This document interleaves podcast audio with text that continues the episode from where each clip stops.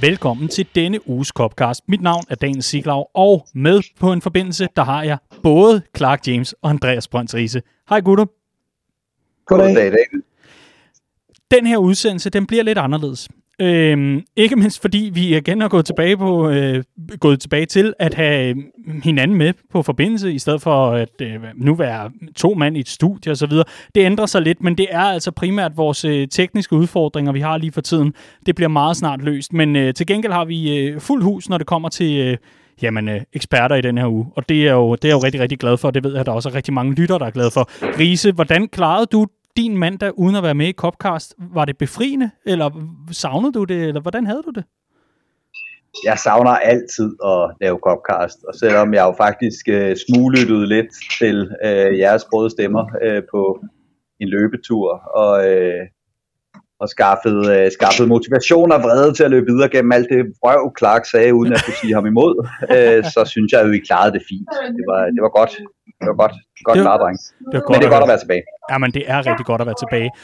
Og, eller have dig tilbage, hedder det. Og Clark, vi kan jo lige komme med en kort disclaimer. Og det er jo, at vi er, øh, vi er jo samlet på samme adresse, men, men du har været nødsaget til at gå ned i den anden ende af bygningen. Ja, der er, lidt, der, er lidt, der er lidt støj i baggrunden her. Ja, det er der. Så en gang imellem, så, så lyder det altså som om, at du har, du har fået en stor familie, du, du sådan skal passe, passe på og, og være i nærheden af. Men, men det er altså bare mennesker, der går forbi og, og, og støjer lidt. Så hermed er den disclaimer bragt, og vi, og vi gør vidderligt vores for at komme tilbage til vanligt niveau.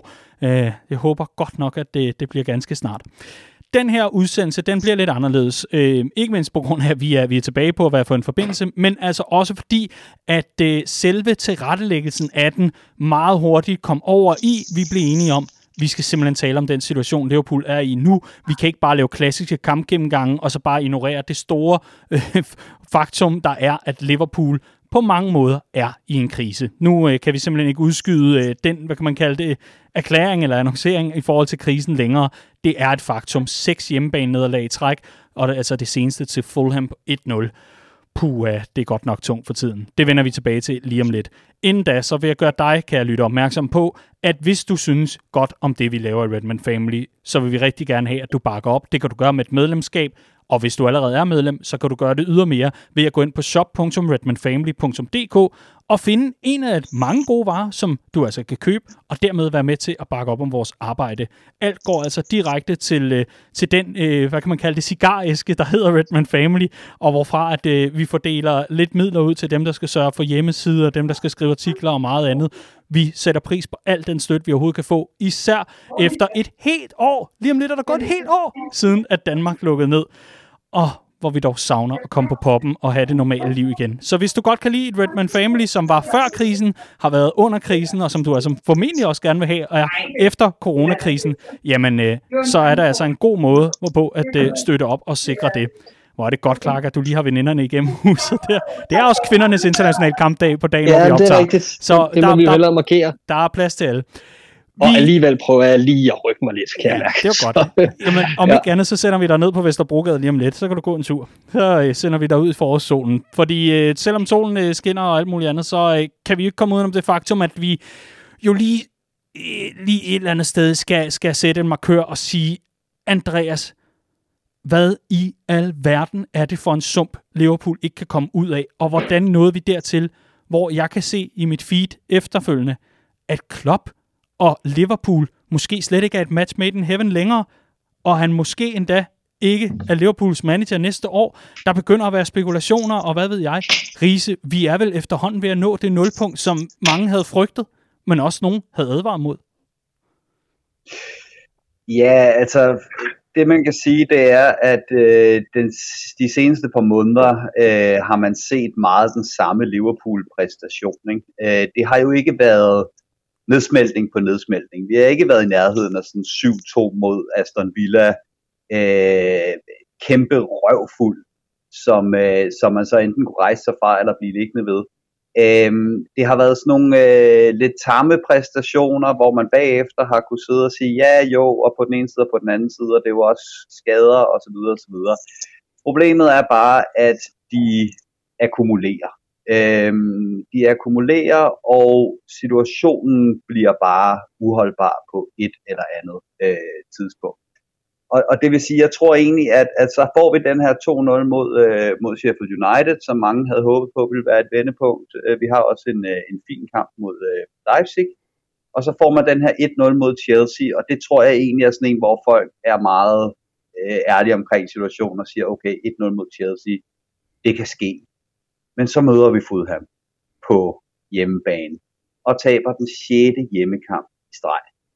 Øhm, og selvom den egentlig også kan smides i en kategori, der hedder, jamen det kan ske, vi har mange skader, øh, vi har et vigtigt Champions League-opgør, der skal roteres, alt det her, så kan det kan og må det bare ikke blive ved med at ske, øh, at man taber den slags kampe. Og det var, det var det, Liverpool gjorde her, og jeg tror, det er en, øh, en, en, en, en dråbe mere. Og altså, jeg er slet ikke øh, der, hvor jeg er øh, på knop-out-bølgen eller noget som helst. Jeg tror jo, at den, øh, den fortsat, øh, den bane bæres af et meget lille mindretal, der får utrolig mm. stor op, opmærksomhed. Men det er klart, det, det er endnu en dråbe, og, øh, og selvom det ikke er en øh, spand koldt vand i hovedet, man får, hver gang Liverpool spiller i øjeblikket nu, så, øh, så er det sådan med kinesisk vandtortur, og på et eller andet tidspunkt, så rammer den dråbe, der gør, at man mister forstanden. Ikke? No. Clark, øh, hvis du skal prøve at sætte nogle øh, ord på Liverpools situation lige nu, så kan man vel ikke komme uden om øh, ordet krise længere, kan man det? Ah, nej, nej, det kan man ikke. Øh, og krisen er dyb, og krisen bliver dybere for hver kamp, der spilles i øjeblikket, og det er det, jeg synes, der er skræmmende.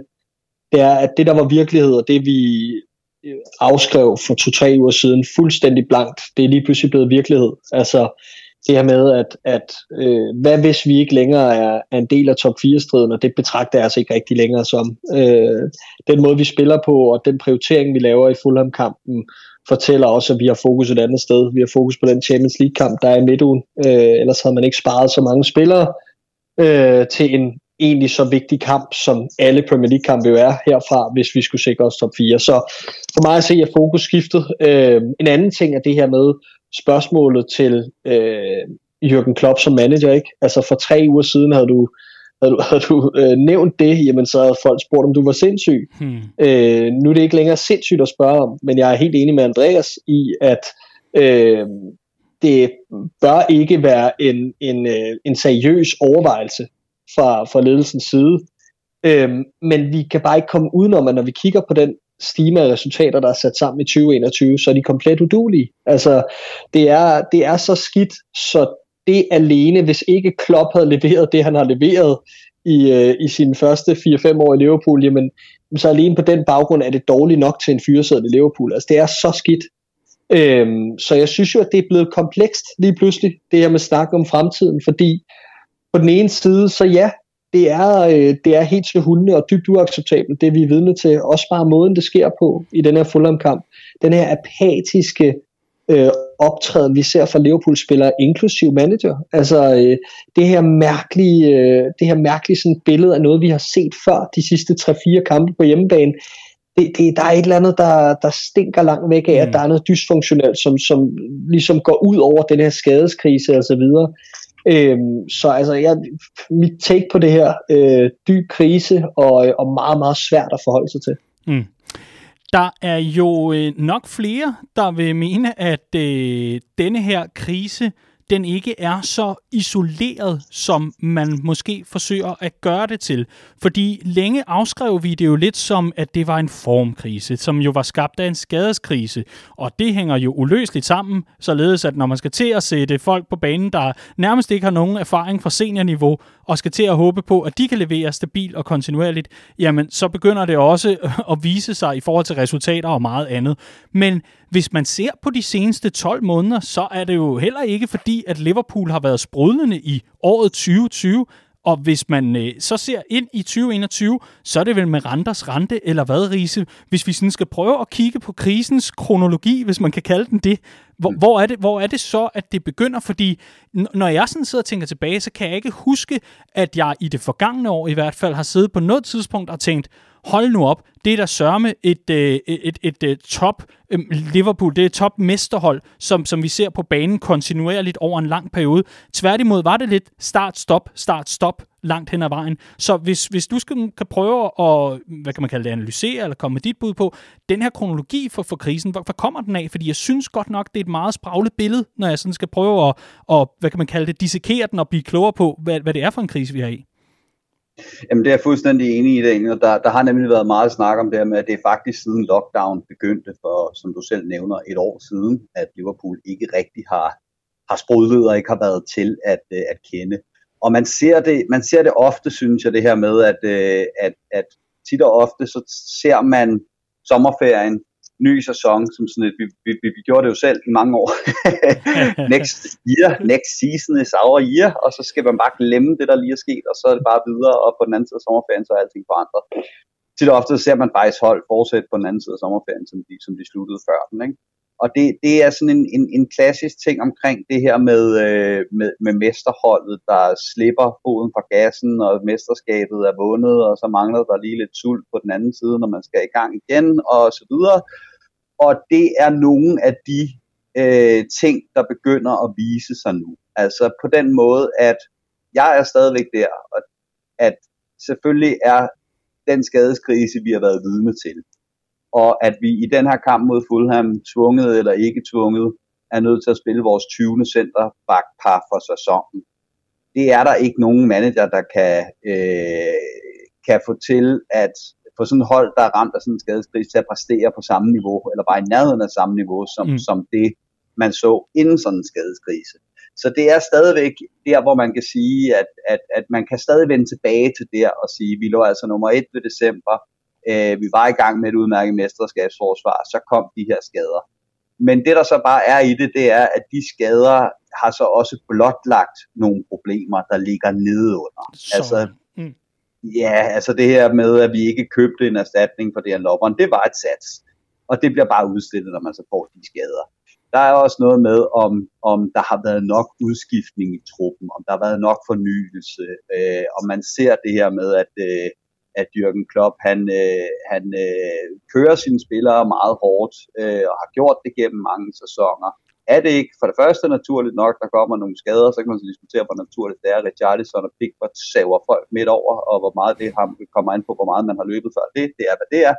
Er det ikke naturligt nok, der kommer nogle skader? Er det ikke naturligt nok, at der kommer i hvert fald en mental træthed, når man driver rovdrift på de, på de, på de samme spillere? Alt det her. Og det, det er sådan nogle, det er sådan nogle øh, lag, der, der, der sådan har ligget under den her skadeskreds, som man selvfølgelig øh, begynder at forholde sig til nu også, når man ligesom er færdig med den analyse, der hedder, det er også på grund af skaderne. Ikke? Mm. Clark, øh, hvis du skal prøve at, øh, at give dit besøg med, når, når det kommer til øh, krisen, hvornår startede den osv., men, men øh, måske også komme med, med nogle af dine tanker omkring øh, nogle af de her problemer, der er kommet op til overfladen, som Riese så fint formulerer det som, i hvert fald, at de bliver blotlagt, de kommer, kommer frem i lyset. Hva, hvad vil du så påpege? Hvor, hvor er det blandt andet, altså ud over de her skader? Fordi vi, det er ikke lang tid siden, vi sad og sagde, øh, i hvert fald, jeg ved ikke, om det var i Copcast regi, men jeg, jeg synes, der var sådan en bred enighed om, at nu, nu var Jamie Carragher der også ved at blive lidt talksport-agtig. Altså, men når han begynder at sige, at øh, han er træt af at høre om skader, der er altså også andet til, så, så, så sad man lidt og rystede på hovedet og tænkte, ah, nu, nu, nu er den gode Carragher i gang med at generere et eller andet, der skal gå viralt på de sociale medier. Men når man så sidder her nu, og blandt andet efter kampen mod Fulham her i går, så sidder man et eller andet sted og så tænker, ja, yeah, men jeg kan godt følge ham på nogle områder, fordi der er altså også større problemer end skader i midterforsvaret. Så hvad for nogle, hvad for ja, det... nogle problemer synes du øh, også kommer ja, frem til, i, til lyset, eller i lyset? I, jamen, altså, det, jeg, jeg mener jo, det starter ved, ved skadeskrisen. Altså, det, mm. det gør det, og det er det, der har aktiveret nogle andre ting. Og det er jo det, der har gjort, at vi er kommet ud på nogle ydermandater, har skulle øh, betro os til spillere, som vi ikke burde skulle betro os til over længere tid. Og det holdt nok så længe, og så lige pludselig holdt det altså bare ikke længere. Og i takt med, at det ikke holdt længere med de spillere, som skulle erstatte de skadede spillere, så blev der flere spillere skadet. Og som vi snakkede om for et par uger siden i Copcast, jeg sagde, at min frygt gik på, at nu hvor at vi var nødsaget til at køre på de yderste mandater af, af truppen, at så vil der komme endnu flere skader på nøglepositioner, øh, fordi at vi ligesom var afhængige af, at de skulle spille hver gang. Og ganske rigtigt, det er også det, vi har set øh, gang på gang. I weekenden mangler vi igen øh, folk. Davis, Kabak, de to nye centerbacks, altså don't even get me started, altså det er jo for sindssygt. Øh, oven i det Firmino, ikke? Øh, og ja, så får vi nogen tilbage, men sådan er det hele tiden nu. Det er stop-start, så vi er inde i den der onde spiral, mm. øh, og kan bare ikke rigtig komme ud af den og finde rytme. Og så er det rigtigt, så opstår der nogle, nogle følgeproblemer øh, af det. Og et af de helt store følgeproblemer oven på det her er, at truppens mentalitet er fuldkommen bumpet i stykker. Øh, vi har ikke troen på, at vi er tophold længere. Vi har ikke noget vindergen tilbage. Øh, vi har to øh, kæmpe kapaciteter i truppen, der bærer rundt på øh, enorme, øh, ja, hvad hedder det, øh, de har lidt enorme tab, bærer rundt på en sorg. Øh, jeg synes, det skinner igennem, når man kigger på Jürgen Klopp i går, og der skal ikke gå overanalyse i det eller alt muligt andet, men jeg synes, det skinner igennem, at der er sgu vigtigere ting lige nu end fodbold for ham. Altså, jeg, jeg synes virkelig, det ligner, at han er påvirket af hele situationen, som det her coronaræs har bragt med sig. Øh, det her med fans ikke på lægterne længere, den her skadeskrise, det pres, der er oven i det. Jeg synes virkelig, at det ligner, at, at vi, er, vi er påvirket af nogle ting, som bare, hvor man bare tænker, det var bare for meget på én gang. Mm. Både øh, eksternt, men også, også internt øh, i fodboldverdenen. Ikke? Så altså, jeg synes det er svært, og jeg tror også, det er derfor, jeg synes, det er så komplekst, fordi det er ikke noget, jeg kan sammenligne med noget, jeg har set tidligere. Det er ikke fordi, jeg tænker, når jeg kan I huske Chelsea, da de blev mester i, hvad var det, i 15, hvor de også blev nummer 10 og sådan nogle ting. Jeg synes slet ikke, det er sammenligneligt, fordi her har vi bare en så ekstraordinær sæson med så mærkelige, mærkværdige problemer udenom det hele. Og vi er bare et hold, der er drevet så meget af den energi, der kommer fra Anfield, den energi og det momentum, vi ligesom selv havde stablet på benene under Klopp i, i de første par år. Vi, vi overpræsterede måske også en lille smule. Vi var denne her underdog, der godt kunne lide, at vi ligesom kom fra baghjul, og hvad vandt vi på? Vi vandt sgu på, at vi ville det mere end de andre. Vi vandt på, at vi var mere sultne end de andre. Samtidig med, at den her coronakrise ligesom rammer, der vinder vi de første forløsende titler og, og så, så sker der naturligt knæk, når du så ikke har det momentum fra den energi udenom. Og det er endnu en af forklaringerne. Så altså, jeg synes virkelig, at det er så kompleks en omgang. Jeg synes, der er så mange ting, der spiller ind. Men til syvende og sidst, så må jeg bare sige, uanset hvordan du vender og drejer det, om du vil kalde det hjemmekampe eller neutrale kampe, eller hvad du vil kalde det i den her tid, så må Liverpool ikke tabe seks kampe i streg på Anfield, uden at uh, score et mål for åbent spil. Det er uacceptabelt. Men hvis jeg ganske kort Nej, øh, medmindre du har markeret, Riese. Jeg, du, har en meget, du, du er på en meget lille skærm. Så jeg skal lige ja, se... Jamen, der er, men, ja. yes, husk det, at, husk det, det, det mere... at placere dig centralt, så jeg kan se, når du markerer. Ja, yes, jamen, super. det, det er mere fordi, øhm, altså jeg, jeg er helt enig i, det er en bedre formulering, den klart bruger med, at det er følgevirkninger af øh, skadeskrisen, det, det vi ser. Men, men det er det her med, at, at, at det er følgevirkninger, som, som øh, kunne have været taget bedre højde for. Ikke? Altså, Absolut. Og så, videre. så, så det er derfor, at, at debatten er rykket derhen fra skaderne og så hen til de her ting, som, øh, som, som skadeskrisen har, øh, har afstedkommet, og som man med rette godt kan sige, at, at der kunne have været taget bedre højde for. Øh, fair nok, lad, lad os parkere den der. Det der så er, er i det, som jeg ser, det er, at Clark kan opridse det rigtig fint her med, med alle de ting, der går imod lige nu, og så det jeg så til gengæld også ser, og det er garanteret måske også overfortolkende, set fra øh, en fans perspektiv, der kigger øh, ind, det er, når jeg hører Jürgen Klopp i øjeblikket, så er det også den fortælling, kan man næsten kalde det, han gerne vil have holder sæsonen. Han bliver ved med at vende tilbage til skaderne. Han har aldrig oplevet noget i sine 20 år som træner.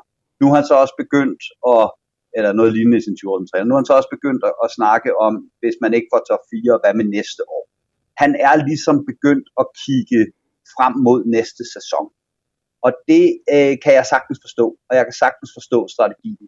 Fordi det, det handler om lige nu, det er at holde den her båd samlet, øh, indtil vi kan nå frem til sommer, hvor man så kan tage de nødvendige valg, der skal tages i forhold til øh, hvem skal skiftes ud, og skal vi også kigge på nogle nøglespillere, hvem skal ind, og hvordan får vi, får vi skabt den her fornyelse, hvordan kan vi bygge mm. op igen, go igen, osv.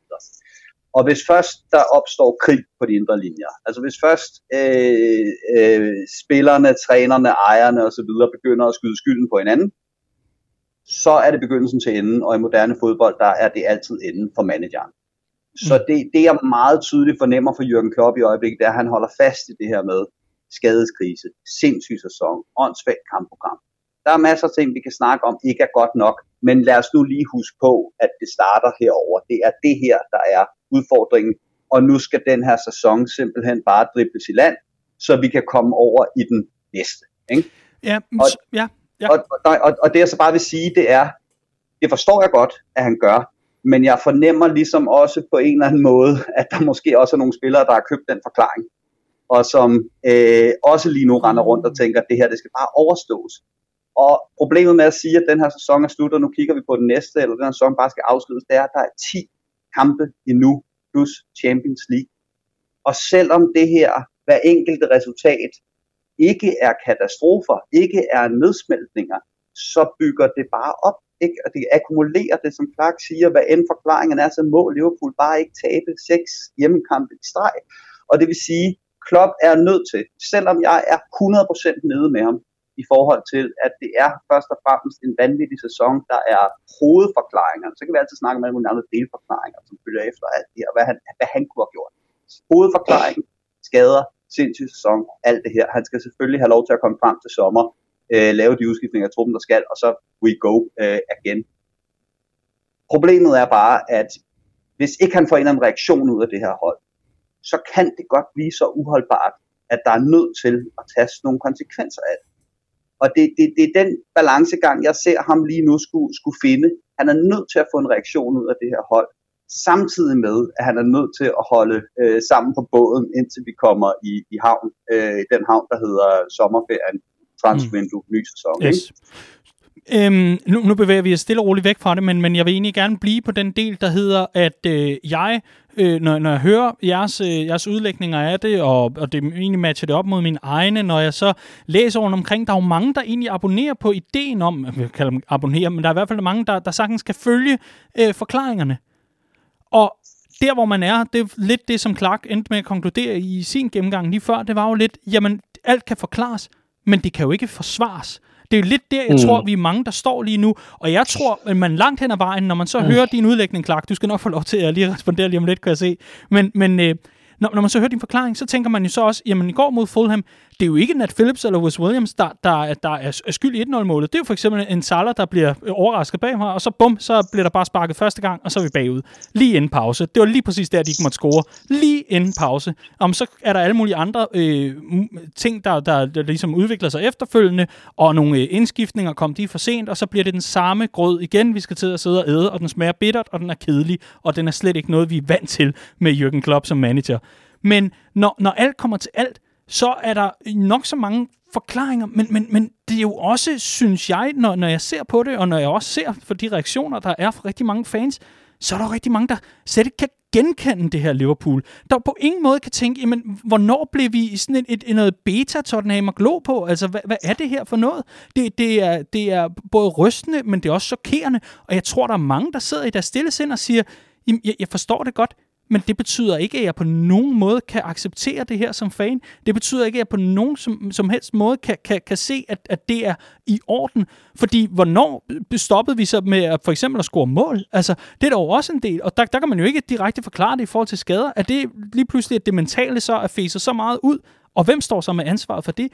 Jeg synes et eller andet sted, i forhold til diskussionen om Klopp og krisen, at man jo godt kan forstå de overordnede linjer, men når man kigger nærmere på hver enkelte del, så savner man jo også et eller andet sted, at, at, at der kommer en konklusion, der så hedder, men der er også en decideret spillemæssig krise, som ikke bare handler om, at nogen er skadet, eller nogen er lidt tunge i hovedet.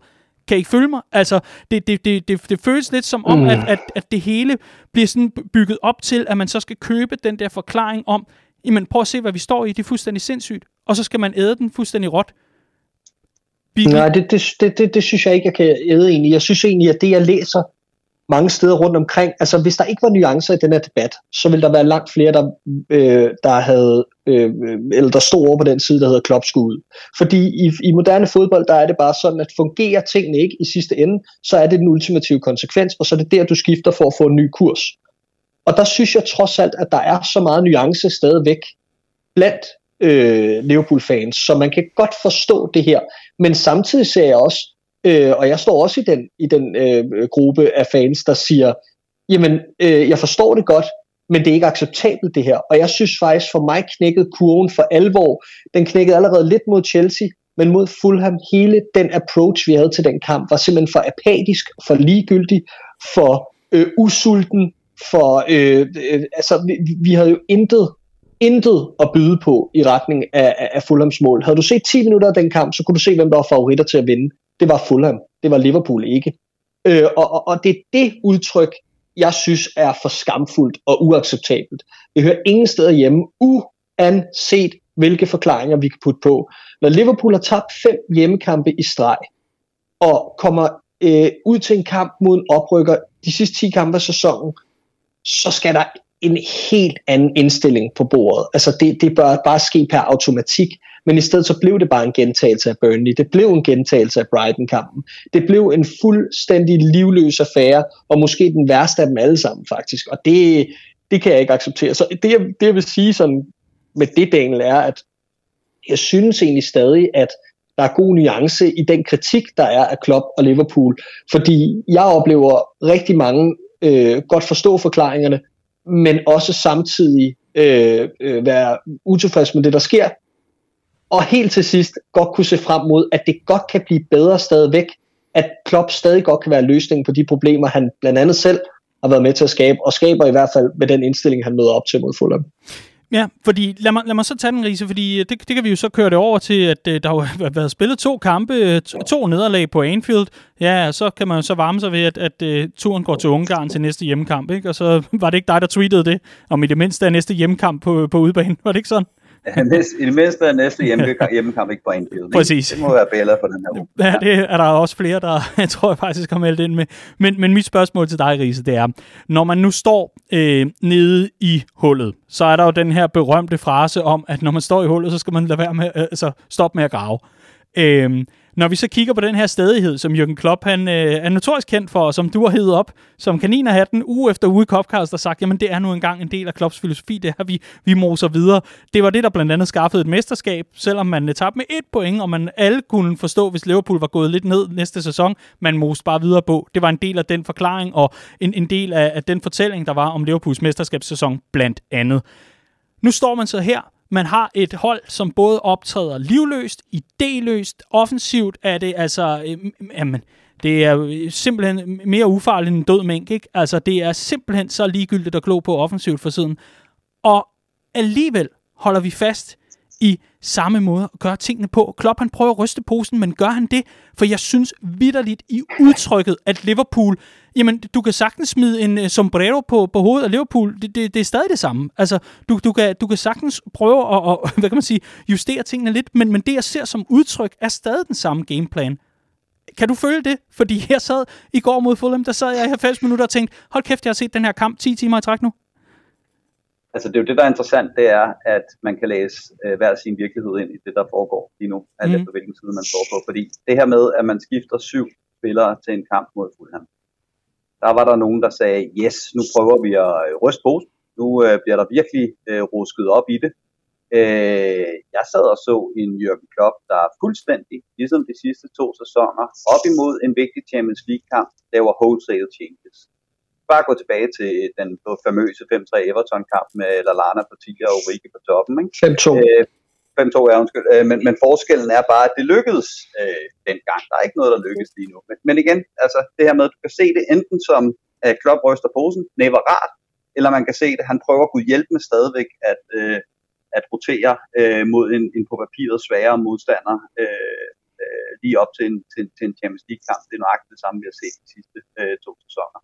Og jeg, jeg, jo, jeg kan sagtens følge den der med, at vi skal prøve at, øh, at, at, at ryste posen, og jeg tror også, jeg, jeg, jeg selv har sagt det, men, men igen ser vi jo så her, jamen mange havde egentlig sagt, nu må det være på tide at prøve Shaquille som den, der skal sætte nogen i scene. Og nu må det også være på tide, at Firmino kommer ud, og vi får en mere ren angriber ind, og som regel er det Salat, og så er på toppen, og Firmino ikke spiller. Og nu fik vi så Firmino øh, helt automatisk ud af holdet, fordi han var den seneste, der røg ud med, med et minor nok der skete bare stadigvæk ikke rigtig noget. Vi prøvede at få Shaqiri ind, som ham, der skulle sætte Salah og Shota i scene. Det virkede heller ikke. Øh, så bliver der kaldt på 3-5-2. Øh, altså, Klopp har lige været med i en sneakers-reklame, hvor han skriger et bordfodboldbord, og det er der ikke nogen, der spiller længere, og jeg kan ikke huske, at han nogensinde har spillet en trebakkæde, bortset fra når vi har fået det med tip substitution med 5 minutter igen, hvor han så er kommet ind. Ikke? Mm. Øhm, ellers så kan jeg ikke huske Klopp nogensinde at spille en, en trebakkæde. Så det er sådan lidt, man, man kan se det på, på, fra hver sin side. Enten at Klopp rent faktisk prøver på at ændre noget, eller at det bare er same shit, new rapping. Ikke? Øhm, så, så, så, øh, så ja, jeg ved sgu ikke, om det var et svar, og det synes jeg næsten er det største problem lige nu, da jeg er meget, jeg er meget stabil. Øh, men, men det er jo bare fra side til side. Men prøv at, den offensive gameplan, Clark, du kan jo også øh, komme, komme ind i den her del. Det er jo ikke fordi, at øh, Riese og bordfodboldbordet er den eneste sandhed her i, i livet, men, men, men øh, lad os da prøve at se på den offensive gameplan i går. Hvad er det? Ja. Altså, jeg, jeg synes Jamen, bare, det er mere det samme. Så uanset hvordan du, ja, du vinder eller ja, det, ja, det er det også, men, men det, det der er i det er, at øh, vi lider rigtig meget under, og vi ser det rigtig mange gange i løbet af kampen i går. Også du og jeg sad og så den sammen dagen for en sjældent gang skyld. Det var rart, ja, det var. så man ikke skulle sidde og græde alene efterfølgende. Men Nej. altså, øh, men vi så det gang på gang, at i de her momenter, hvor tempoet skal sættes, der har vi ikke den fornødne selvtid til at træffe den rigtige beslutning. Så i stedet så ender den aflevering, der ikke skulle have været retur til Nat Phillips eller Alison Becker, den skulle have været ind mellem kæderne til en fri Naby Keita eller en fri James Milner eller whatever, så vi kan sætte tempoet. Det sker ikke i øjeblikket, fordi vi er bange for at fejle, vi har ikke selvtilliden med os, vi har ikke momentum, vi har ikke alt det her. Og derfor så bliver det bare rigtig sjældent farligt. Den anden ting er så, at vi overhovedet ikke kan vise tænder foran kassen i, i øjeblikket. Og det, det er jo igen, altså det her med selvtillid er også en meget, meget speciel størrelse. Ikke? Øh, men, men altså i, i bund og grund, så jeg, jeg, jeg hader, at jeg skal sidde og sådan skyde sådan nogle termer op som årsagen til det, for det er jo bare ikke godt nok. Altså, det er det ikke. Øh, men men det, er jo, det er jo bare det, vi... Det er bare sådan en klassisk modgangsting. Man kan se, at vi kan ikke komme ud af, den der, af det der hamsterhjul lige nu. Vi kan bare ikke, vi kan ikke rejse os, og som Risa er inde på, alle de her forskellige løsninger, vi forsøger på, det er også det er helt mærkeligt at se, at det ikke lykkes bare én af de her løsninger. Altså at der bare ikke er én af de her spillere, der blomstrer op, når han kommer ind. Jeg synes jo, at netop øh, Keita gør det rigtig fint i går, men han mangler bare lige en anden, der rammer niveau sammen med ham. Men i stedet, altså, og det, det, åh, det er så lige der næsten samtidig med, at det ikke er godt nok, og ah, jamen, der er bare der er så mange, ja, så mange årsager til, hvorfor det bliver så, øh, så, så stopperne og så kedeligt at se på. Men, men i bund og grund, så, øh, så, så har vi bare brug for en succesoplevelse. Riese? Ja, og, og, og ja, fordi så smider vi, så prøver vi så at ryste posen. Nu nævner Clark det her med at prøve at sætte tempo i spillet, og så går den tilbage, og det har vi set for meget videre. Nu prøver vi at ryste posen, vi får Shaqiri ind, men det er bare for forudsigeligt, den måde vi prøver at ryste posen på, fordi Shaqiri prøvede fremadrettede afleveringer hver gang, og det fik fucking Joachim Andersen til at ligne Peak Baresi, for det var så forudsigeligt, hvor den fremadrettede aflevering kom. Hvad det var, vi prøvede på med de brækker, vi nu engang havde. Ikke? Uforudsigeligheden er fuldstændig væk, næsten ligegyldigt. Hvad for en gameplan, vi så prøver på at lægge med de øh, med de øh, brækker, vi nu er inde. Og det, det var bare lige, øh, i forhold til det der med at prøve at ryste posen, så tror jeg også, Daniel, at det som mange, øh, mange efterlyser nu, det er lige præcis det her med udtrykket. Altså ikke, så fuck det, om det er 4-3-3, eller hvem der spiller hvor. Mm. Men om ikke andet, så får der noget heavy metal tilbage, får der noget agerighed, får der noget sult, får der noget alt muligt ind, der gør, at man lige sådan kan, øh, kan løfte blikket og, og, og se, der er sgu livstegn her. Ikke? Fordi jeg tror egentlig, at de fleste, øhm, de fleste Liverpool-fans ville være helt nede med, hvis, hvis det her blev en 5. 6. plads. Øh, og med de skader, vi har haft, jamen så ville det bare blive afskrevet som, hold kæft, en sæson. Men det kan forklares, at man ender på en 5. 6. plads. Men vi har set nok livstegn for Liverpool til, at fair nok, nu sommerferie, fint nok, we go again. Ikke? Problemet er, at grunden til, at krisen er så dyb, øh, som den føles lige nu, det er fordi, nu er vi et godt stykke under den 5. 6. plads. Mm. Og man er ikke sikker på, at det ikke kan blive værre.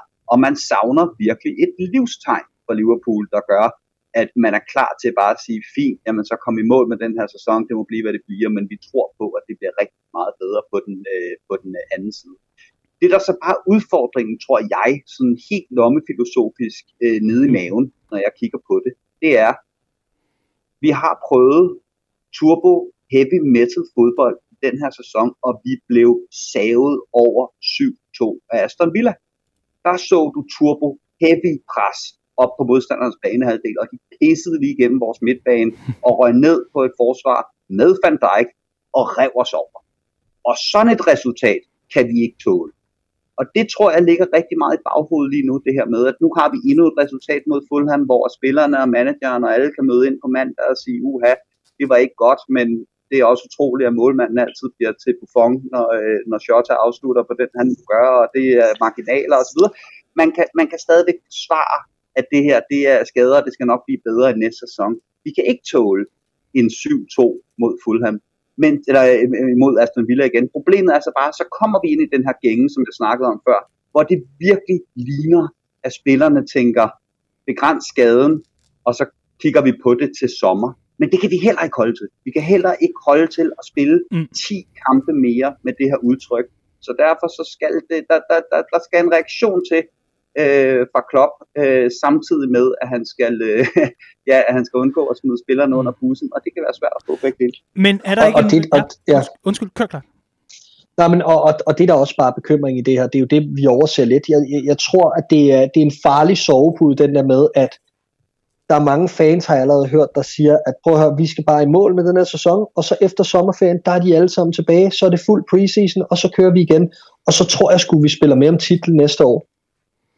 Øhm, jeg synes, det er en dejlig fortælling. Øh, jeg har brug for, at vi lige slukker Playstation et øjeblik, fordi øh, der kommer en sommer, hvor Liverpool potentielt, og nu skal vi ikke male fanden på væggen, men et helt realistisk scenarie, kommer der en sommer, hvor Liverpool muligvis går glip af europæisk fodbold frem mod næste sæson. Vi er i forvejen rigtig hårdt ramt økonomisk, det har vi hørt adskillige rapporter om, det ene og det andet og det tredje. Vi har nogle nøglespillere, som skal spille Champions League hvert år, og vi har konkurrenter omkring os, som har pengene til at tiltrække de spillere. Og jeg tror, man glemmer, at det man mister ved ikke at have den platform, vi har haft de sidste mange sæsoner efterhånden under Klopp, det er den sikkerhed i, at de her spillere er lojale og bliver, hvor de er. De er også ramt på mentaliteten. De er også ramt på alt muligt andet.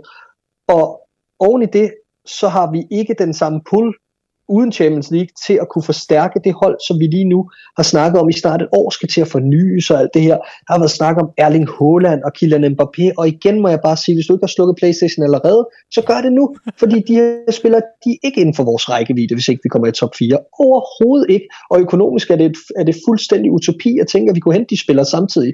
Så der er også en frygt i, og det skal ikke være sådan en, en, en frygtspeech herfra, men der er også bare et, et, et, det spiller altså også ind det her med, at det kan godt være, at vi får Van Dijk tilbage, men hvad er det for en tilstand, vi får Van Dijk tilbage? Hvor længe vil det tage ham at komme tilbage på topniveau? Øh, hvem er det, der skulle forstærke det forsvar og blive hans partner, hvis ikke vi har Champions League fodbold? Altså vi er også lige nødt til at tænke den tanke længere, og det er derfor, at jeg selvom at jeg er 100% bag Klopp oven øh, i, øh, i, i den her stime, og vi kunne prøve at høre, altså, helt principielt kunne vi rykke ned i år, og så skulle han stadig have muligheden, mener jeg, med den øh, øh, merit, han har for de andre år, til at kunne rykke os op igen. Men der er også bare den anden side af det, som er helt realistisk. Tror man virkelig på, at Jürgen Klopp kan uden europæisk fodbold næste år, med de udfordringer, jeg lige har ramt op før, tror vi på, at han kan løfte Liverpool fra det, vi er nu, til at blive titelkandidat igen? Der har jeg faktisk en lille smule tvivl, og det ærger jeg mig over, jeg har, men, men det er faktisk det, der jeg er. Mm. Riese, markerede du ikke undervejs? Jo, jeg vil bare lige hurtigt indskyde, fordi det her det bliver en meget lang diskussion.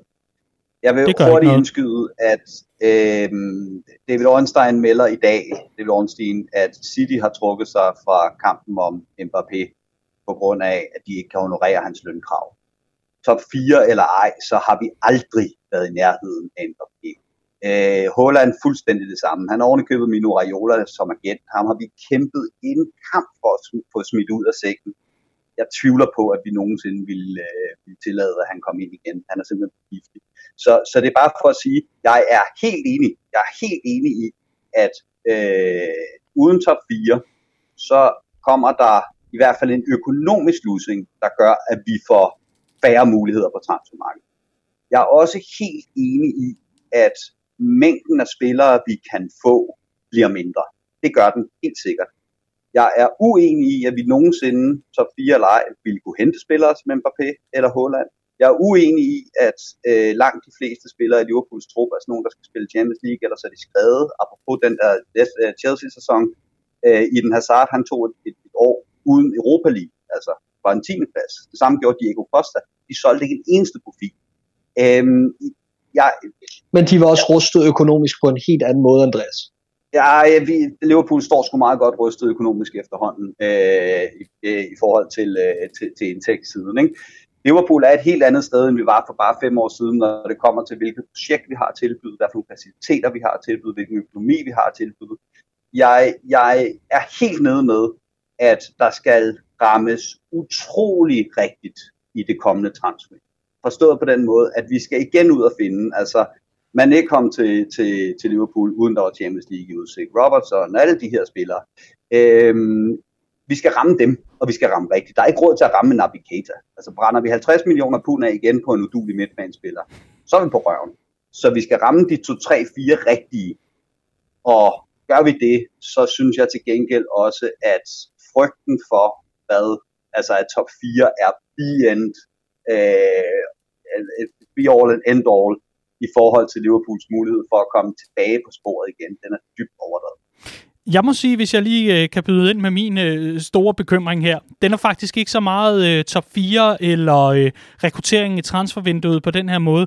Min er mere, at Jürgen Klopp holder fast i flere af dem, jeg ser øh, underpræstere for Liverpool kontinuerligt, og nu snart har gjort det i, øh, i, i, i 12 måneder. Jeg siger ikke at holde fast på den måde, som i, at alle skal ud af døren. Det har jeg aldrig sagt mig noget på den måde, at man øh, ikke udrydder, men øh, laver en, en hovedrengøring på den måde.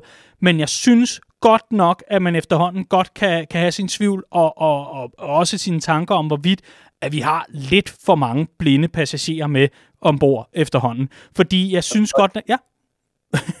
Nej, du... Nej, undskyld dig. Sig mig imod, ja, sig mig endelig imod, hvis jeg er helt på vildspor. Fordi, nej, det er, det, fordi jeg sidder bare og kigger det. på så mange spillere og tænker, hold nu op, når jeg ser på Liverpool. Og jeg ved, vi kan ikke sammenligne med Citys bænk. Der er flere, der prøver at gøre det. Det kan vi ikke. Det er slet ikke den købekraft, vi har. Det er slet ikke den økonomiske ballast, vi har. Det er ikke det, vi skal måle os på. Men vi kan godt måle os på, hvad er det for et niveau, vi gerne vil have. Og så kigge på den spillertrup, vi har, og sige, jamen, er der nok til at levere det niveau? Og det er jeg fuldstændig enig i, og det var en af pointerne bag det, jeg sagde før med, at Klopp han prøver virkelig på at holde samtlige relationer intakte i den her trup lige nu. Mm. Øh, han hiver Salah ud, øh, og, og, og journalister har hørt det, de har hørt. Han er pisse utilfreds med hans tilbageløb, og bagefter går han ud og siger, at han så træt ud. Ikke? Og så kan han altid bagefter få det til at give mening, fordi Salah laver ikke tilbageløbende, fordi han er træt. Ikke? Øh, og, og, så, og så kampen efter er han tilbage på, på, på banen. Øh, så jeg tror også, ja, altså det, det var min pointe i forhold til det med at holde sammen på, på, på, på truppen og sørge for, at ingen bliver uvenner lige nu. Mm. Klopp, han ved ikke, hvad der skal ske til sommer. Det er der ingen af os, der gør. Det er det mest usikre transfervindue meget længe, også i forhold til økonomi, og kan der komme øh, tilskuere tilbage på stadion. Og derfor har han ikke råd til at smide spillere under bussen lige nu, mm. okay. fordi han kan stå og få brug for dem til næste sæson. Også spillere, som vi lige nu sidder og siger, at det, det må være slut til sommer, det må være færdigt til sommer det kan vi desværre bare ikke være sikre på, det er på grund af den økonomiske situation, vi står i. Mm. derfor tror jeg også, at man skal se Jørgen Klopps stedige fastholden i at gøre skaderne til hovedproblemet og slå ring omkring truppen i det lys. Der er simpelthen ikke råd til at blive uvenner lige nu. Nej, men lad os prøve bare at tage fat i, i, i nogle af spillerne, fordi øh, Clark, øh, det var det også, øh, det, det var sådan lidt øh, snydekode, var jeg lige ved at sige, men øh, i og med, at vi så så kampen og talte også om den løbende, men, men jeg, jeg sidder og ser på sådan en spiller som øh, James Milner, jeg sidder og ser på en spiller som øh, Gini Wijnaldum, jeg ser en spiller som øh, Sheridan Shakiri, så ser jeg ned på bagkæden og tænker, Nico Williams har aldrig, øh, kommer, kommer aldrig, nu skal man også passe på, men der er godt nok lang vej til at, at, at blande blande sig i forhold til at være, være en del af et tophold i Premier League. Øh, Nat Phillips og Rhys Williams, det ved vi vist alle sammen, at det er, det er også for, for nuværende og, og midlertidigt. Der er bare rigtig mange personer, som optræder for Liverpool i opkøret i går mod Fulham, hvor jeg sidder og tænker efterfølgende, er vi ikke ved at nå dertil, hvor det var det, jo, men vi har også prøvet at afskifte mange af dem flere gange. Altså, så var vi ligesom forhindret af det på grund af corona i, i, i sidste vindue eller i sommervinduet. Ikke? Øhm, og det er jo klart, at der er ikke nogen, der skulle videre her i januar, i og med at vi var fuldstændig tyndsligt på alle parametre. Øh, så jo, der er der spillere i den her trup, som skal videre, og også skulle have været videre tidligere.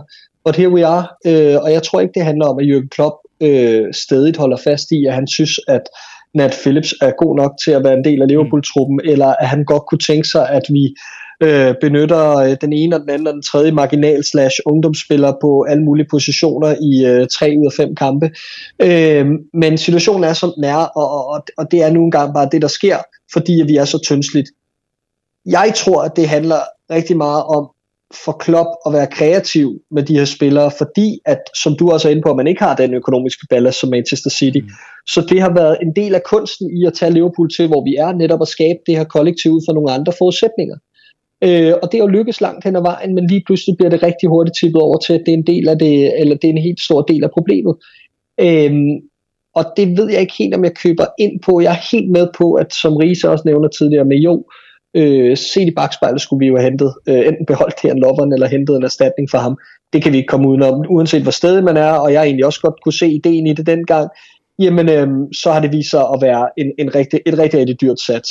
Øh, tidligere har man satset og ramt rigtigt, det gjorde man ikke den her gang, Øh, en anden position, vi også kan snakke om, er, er højre bakken. Ikke? Du har en så god bak som Trent. Man gik ud og hentede Timikas til den anden bak, en mand, vi ikke har set særlig meget. Og det hænger jo selvfølgelig også sammen med, at skaderne i centerforsvaret gør, at det er et kæmpe sats, hver gang han skal overvejes, fordi du også har en urutineret bagkæde. Og der er Robertson bare lederen lige nu, sammen med Trent i den anden side.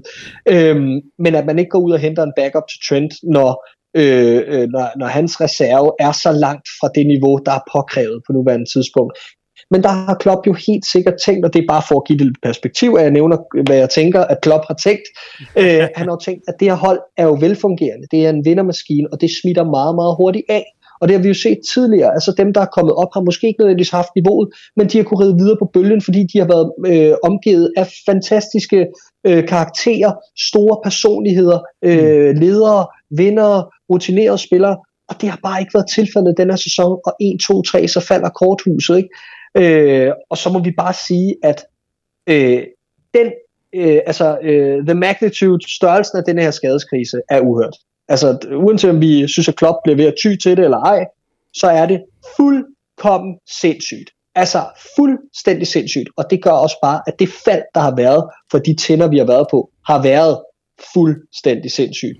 Overpræsteret langt hen ad vejen i efteråret. Det kunne vi ikke holde kørende og uh, here we are, og jeg er lige så chokeret som alle mulige andre, det må jeg sige. Jeg er rystet, øhm, men, men, men desværre, så når jeg, når jeg sidder og ramser det op, giver det jo god mening.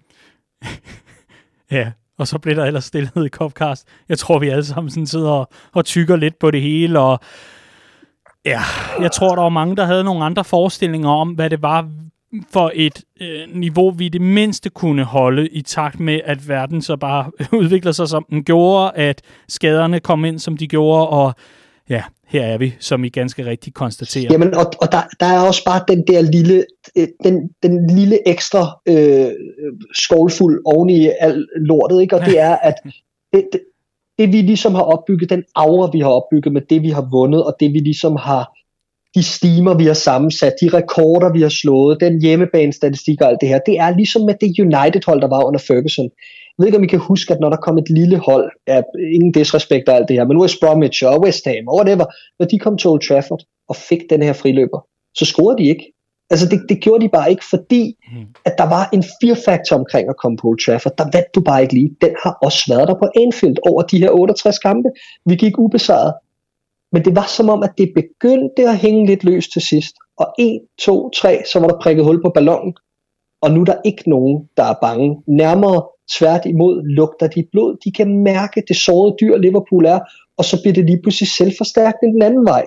Og øh, det, har, det har bare været endnu en ting, og det var ligesom den sidste den sidste af de der detaljer, der gjorde, at vi lige hævde resultater hjem på dage, hvor det ikke var så godt, det var, at vi havde den her aura, den her fear factor over på Anfield og den er bare pist væk nu. På, øh, ja, øh, på få uger er den simpelthen bare blevet skyllet ud i lokum. Mm der var jo øh, mange rise. Hvis vi lige skal komme forbi noget her, så, øh, og det er jo også ret interessant, der var mange, der havde øh, klynget sig til de få håb, der efterhånden er i, i omkring Liverpool den her sæson, fordi det er så absurd. Øh, der var mange, der havde håbet på, at Diogo Jota kom tilbage, og så skulle vi ellers tilbage til den der, øh, til den der the good old Liverpool way, hvor vi øh, var, var pivfarlige på omstilling, og, og hvor, hvor det hele egentlig sad lidt mere i skabet. Der er vist øh, flere, der kan huske hans efterårssæson, og den måde, han bare trådte, øh, trådte ind på holdet og, og, og gjorde en direkte forskel. Mange havde også travlt med at tegne den her øh, øh timeline, øh, øh, hvad kan man sige, parallelt med, at han var væk, så gik det endnu værre for Liverpool, fordi nu havde man ikke længere ham til at, at, at støtte sig op af og så videre. Men kan han blive vendepunktet for os nu? Fordi nu skal vi også til at se lidt fremad for de, for de kommende kampe, og efter en omgang Bella Birdie, så skal vi øh, varme op til Leipzig-kampen, som øh, ja, øh, det, øh, det, det bliver rigtig, rigtig spændende. Lad mig sige det sådan. Vi, vi, vi har en tomålsføring, men, øh, men meget kan ske efterhånden. Vi, vi, vi vi, øh, vi, vi kan håbe på det bedste. Men for at vende tilbage, det er jo man vinder jo ikke fodboldkamp, hvis man ikke scorer mål. Det er der jo rigtig mange kloge eksperter, der siger, både øh, i tv og alle mulige kommentarspor, men hvem, hvem er det, hvis vi skal, vi skal sætte vores lid til offensiven, så vi kan få prikket hul på den byld, fordi nu skal vi vel snart i gang igen for alvor. Ja, men altså, jeg synes, jeg synes, Diogo Jota er et udmærket øh, bud, øh, for at sige det sådan der. Altså, han kom tilbage, og han var lidt rusten, og selvfølgelig er han det. Han har været ude øh, meget længe. Men så kommer det her øh, glimt af kvalitet, hvor han smadrer den resolut med venstre skøjten op i hjørnet, og hvis ikke Areola derinde havde fået fundet sin indre buffon frem, så var den, øh, den også gået ind. Og den, den kan jeg se komme fra ham, og det har jeg set øh, fra ham i de kampe, han har spillet. Altså den her meget mere resolute og naturlige afslutter, end, end noget af det, vi ellers har, har rendet deroppe, som er båret meget af selvtillid i deres afslutninger og den selvtillid er væk nu. Og så bliver det måske lidt blotlagt, at ingen af dem er særlig naturlige eller dygtige afsluttere. Der ser jeg egentlig, at, øh, at, at, at Diogo Jota kan komme med mere af det der, der, der kan øh, ud af ingenting skabe øh, et mål. Jeg synes også, man så, øh, synes også, man så at hans løb, når, når vi førte bolden frem, havde en anden kvalitet, end, end vi har været vant til fra nogle af de andre i lang tid. Mm. Så det her, det skal ikke blive sådan en, øh, det skal ikke blive sådan en øh, øh, Diogo kommer redde vores sæson, og der skal sgu mere til. Øh, og som jeg tidligere har sagt, jeg får øh, som en, der kan huske øh, Girarduliers sidste sæson, jeg får myrekryb og spat af at høre den her snak om vendepunkter, fordi hans snak om turning corners den sæson var fuldt ud lige så pinlig som øh, Brendan Rodgers' outstanding snak. Øh, så, så, så jeg er meget påpasselig med at snakke om vendepunkter og om at turning corners, men jeg er ikke et øjeblik i tvivl om, at, øh, at, at hvis jeg kigger på øh, hvis jeg kigger på det lige nu, øh, så, så har jeg faktisk ret store forventninger øh, eller forhåbninger øh, knyttet op på Diogo Jota og på, tør man sige det, at Navigator har også skadet. Mm. Men øh, ja, ham, ham kan vi jo også lige øh, komme kort forbi, men, men øh, Clark, så bliver det vel ikke mere mandag, end, end når man bliver øh, sammenlignet med, med, med Brendan Rodgers. Tak for den, Rise. Det er jo, det er jo altid rart. Ja, eller når man for 10 minutter siden det kalder en spiller udulig for derefter at sige, at man håber, at han holder sig skadesfri. Altså, ja, det var, det så var, har det, var, ikke været mere mandag. Det, det, var måske udulig, var måske lidt Jeg ved, hvad du mener. Det var i forhold til indkøbet. Lad os sige ustabil ustabilt. Ja, ja. Vi har fået mindre for pengene med Navigator samlet set, end vi har fået med Andy Robertson. Er enige om det? Ja, det kan, det kan vi godt blive enige om. ja, jeg, jeg synes godt nok, den er skarpslivet, men øh, den, er, den er ganske udmærket. Øhm, Clark, øhm, offensivt, nu synes jeg, Risa sagde, at vi, vi kunne have nogle øh, forhåbninger. Det var ikke et vendepunkt, mm. men vi kunne have nogle forhåbninger. Og, øh, ja. og, og de var også bundet op på Diogo Jota. Hvad er, hvad er idealopstillingen i forhold til den offensiv? Hvor, hvordan Jamen, er det, den, den skal, det, hvordan er den skal, øh, ja, vi skal, vi skal have noget livs, som, som Ries er inde på, vi skal have noget livstegn, og det får vi ved at spille Fabinho på den defensive midtbane. Nu skal vi have noget autoritet, og vi skal have noget struktur, og vi skal have noget frigørelse af de spillere, der skal bidrage for den midtbane. Og det får vi kun ved at have det anker. Og det har Gini Wijnaldum ikke kunne formå at løfte, det har Thiago ikke kunne formå at løfte i den rolle som sekser, så derfor så er vi simpelthen nødt til at, at, at gå all in på et eller andet. Og jeg tror, at det, det også var et udtryk for, det vi så mod Fulham, det var trods alt, at der er Klopp også nået til. Han snakkede lidt om det op til Chelsea-kampen, at det havde været hans overvejelser med Fabinho på midtbanen, men hvis der var en, der kunne finde en løsning, hvorpå at han så kunne blive rykket frem, øh, så må de endelig ringe til ham, og whatever. øh, men jeg tror i og med, at det forventes, at Kabak for eksempel kommer tilbage til RB Leipzig-kampen, så tror jeg egentlig, Klopp vil forsøge at smide øh, Fabinho ind på den defensive midtbane. Så en ideal opstilling øh, vil for mig øh, være herfra, hvis vi kunne stille de samme 11 ud fra dem, vi er klar. Øh, så vil det være Allison på mål, Trent, Robertson, Kabak, og jamen ved du hvad, lad os stå med terningen og sige Davis. Øhm, på midtbanen Fabinho, Thiago, Keita, øh, og op foran Shota, Salah, og så kan Mané og Firmino ellers øh, slå sten, saks, papir om, hvem der har lyst til at være mindst dårlig i dag. du, er ikke, du er ikke tilfreds med tiden? Nej, jamen, det er jeg virkelig ikke. Altså, jeg synes, der, fordi det er også det er måske den sidste del af forklaringen, som vi ikke har været omkring, det er, hmm. at der er altså også nogle spillere, som ikke er mødt op, og som sløser gang på gang.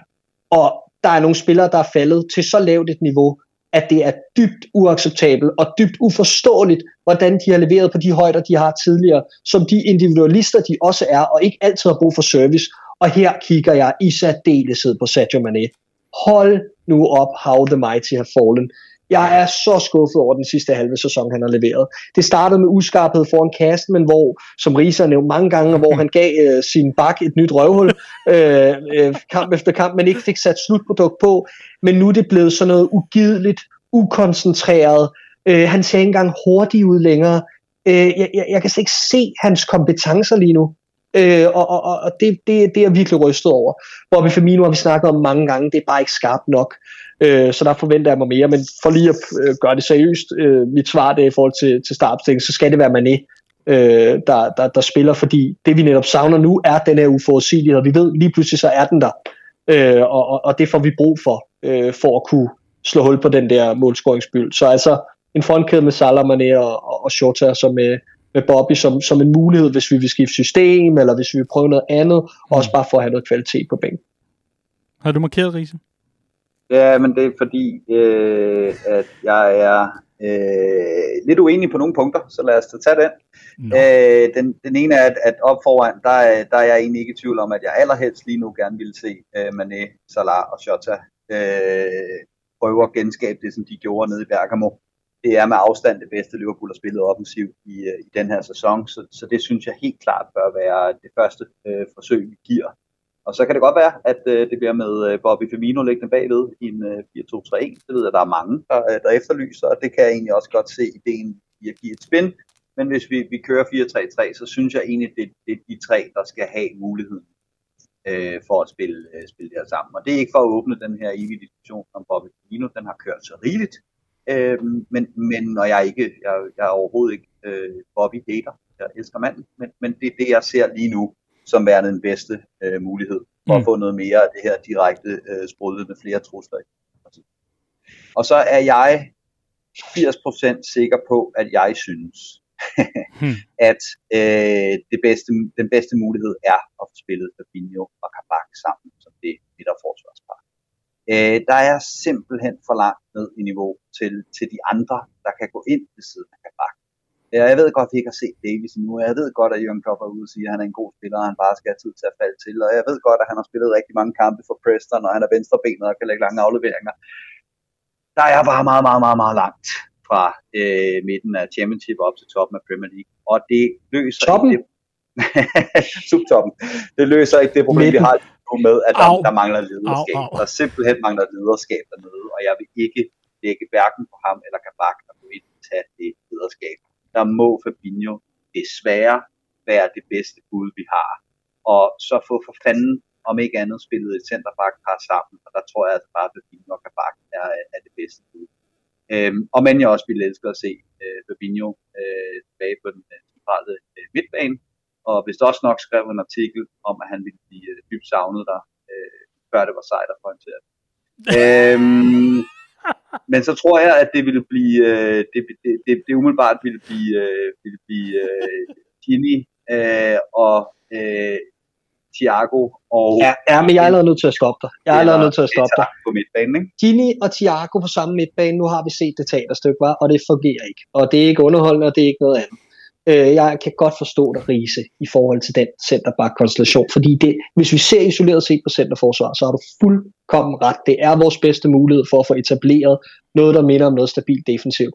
Jeg kan bare ikke se, hvordan vi skal kunne altså hvis vi vil lidt ind på det her med at få noget liv tilbage, gå lidt tilbage til nogle af de der heavy metal dyder, forsøge os på et eller andet, så tror jeg simpelthen, at vi er nødt til at få ham op på sin naturlige position, for at skabe noget balance på holdet og være den drivkraft både defensivt og offensivt. Men altså igen, øh, jeg har foreslået 1000 løsninger, Jürgen Klopp har prøvet 900 løsninger, øh, så, så, så, så der er sikkert ikke øh, noget facit på det her. Jeg tror bare, at hvis vi bliver ved med den der dødsejler med at smide Fabinho derned og prøve med de samme kort på den midtbane, så kan jeg ikke se den forandring ske over de sidste 10 kampe plus Champions League. Og jeg er helt enig, og det er det, der er den allerstørste udfordring lige nu, det er, at jeg sidder ikke engang med sådan en løsning, som jeg sagde, jeg er 80% sikker, mm. jeg er ikke engang på, at jeg selv tror på den. Nej. Og jeg er sådan lidt tilbage til det her med, altså, jeg, jeg, du, du, du nævnte for et par podcast siden, øh, Clark, det her med, at man kan godt prøve at ryste på den. Så kan man gøre som Brendan Rodgers og spille, øh, spille øh, 3-7-0 yes. øh, og, og lukke af bag til og få øh, lige pludselig Mignolet kørt i stilling til at vinde The Golden Bluff. And who the fuck cares? Altså lige mm. pludselig 6-1 til Stoke, og så har du ingen ja. anelse om, der kommer ud af det. Præcis. Øh, og, og jeg sad med den der følelse af, øh, da jeg så den roterede startelver mod, øh, mod, mod øh, Fulham, øh, at der var faktisk mange, der havde fået deres vilje her forhold til, at Bosen Og jeg husker så tydeligt den kamp mod Watford, hvor alle ville have Bogdan ind på Mignolet, for det kunne ikke lige være. Så scorede Bogdan selvmål efter 7 sekunder. Ikke? Altså, mm. øh, så så det, det, er bare lidt, det er bare lidt der, vi er. Ikke? Altså, det er, det er damned if you do, damned if you don't. Jeg tror halvt på begge løsninger. Og vigtigst af alt, så vil jeg bare gerne, ligegyldigt hvem der spiller, ligegyldigt hvilken formation, ligegyldigt hvad gameplanen er, se livstegn, se mm. ergærighed, ja. sult, og vilje til at øh, vinde. Jeg synes, det giver rigtig god mening, de ting, I, I får nævnt her. Øhm, Clark, jeg vil egentlig gerne have, at du øh, lidt lukkede øh, vores øh, tokampsanalyse, diskussion om krise og klop og hvad har vi? Ja, faktisk mm. bare den her frit for leveren udsendelse, tror jeg, vi kan kalde den.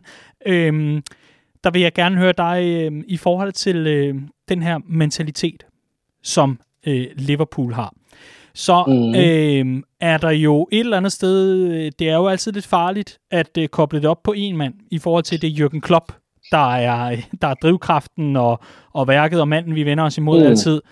Nu nævner du det selv, og jeg vil egentlig øh, gerne afslutte den her snak med øh, og, og høre dig. Synes du lige nu, i forhold til det mentale niveau, og i forhold til, hvad du ser fra spillerne, synes du lige nu, at vi holder niveau i forhold til at lægge en arbejdsindsats og en hvad kan man kalde det, ja, bare generel indsats for dagen, som matcher Liverpool i forhold til det, vi har kendt Liverpool for. Her er der mange, der vil kigge tilbage på store koryfæer, og senest blandt andet med Steven Gerrard og så med Jordan Henderson, i forhold til det der med, at vi vil fandme ikke tabe. Vi vil på ingen måde acceptere det. Vreden, frustrationen, der for alvor skinner igennem. Fordi du taler om, at det ser apatisk ud, men måske mm. lige så vigtigt er det jo også, at hvis man skal fejle, så skal man da gøre det med stil. Fordi jeg sidder tilbage ja. og tænker lidt, jeg synes ikke rigtigt, der er nogen stil over den måde, vi fejler på lige nu. Tværtimod er det Nej. mere det samme, og det er mere mm. regnvejr, og det er mere kinesisk mm. vandtortur, som Riese nævner. Og, ja. Så hvordan får man sprøjtet det her ind, på, ind, ind i venerne på, på de her gutter, sådan så at, at de for pokker kan, kan vise, at de går forrest for klubben? Fordi vi sidder og siger, at det er uacceptabelt, men det er det jo også. Altså, for fanden, der er jo kraftet med mange, der skulle skamme sig over deres indsats langt den ad vejen, i forhold til at tabe seks kampe på hjemmebane i træk. Det er jo fuldstændig uhørt jo. Så mit spørgsmål yeah. til dig er sådan lidt, hvordan fanden får vi den øh, vindergejst tilbage? Altså, et er, at man ikke vinder, det, det, det er, hvad det er, men hvordan kan vi mindst få at se, at, at de vil det, og de vil gå forrest for det? Jamen, det starter hos manageren, øh, og jeg forventer da, at vi får et helt andet ansigt øh, for det her Liverpool-hold at se øh, onsdag aften i Champions League. Øh, jeg forventer at se, at det var derfor, at man sparede de folk i weekenden, at man ikke bare er ligeglad, men at der er en pointe med det hele. Og, øh, og derfor skal vi selvfølgelig have en præstation mod Leipzig på den helt korte bane, Øh, derudover skal vi jo have en stærk finish i Premier League. Vi kan ikke bare acceptere, at vi, vi glider, eller ikke bare at vi glider, vi falder i fuldkommen frit fald ned fra, øh, fra øverste hylde og øh, ned gennem rækken. Og jeg ved godt, at Riese snakkede subtop før, men det er altså midten af tabellen, vi ligger i efterhånden. Øh, og i hvert fald, når, når de hold med, med, med deres kampe i hånden har spillet færdig, ikke? Øhm, så, øh, så, så, så jeg forventer da helt klart en reaktion på den korte bane. Noget helt andet er, at vi er jo gået fra, altså der var meget snak om i starten uh, Klopps første saying, det her med at gå fra from doubters to believers. Nu er vi gået fra believers to achievers, og fra achievers til golden retrievers, ikke?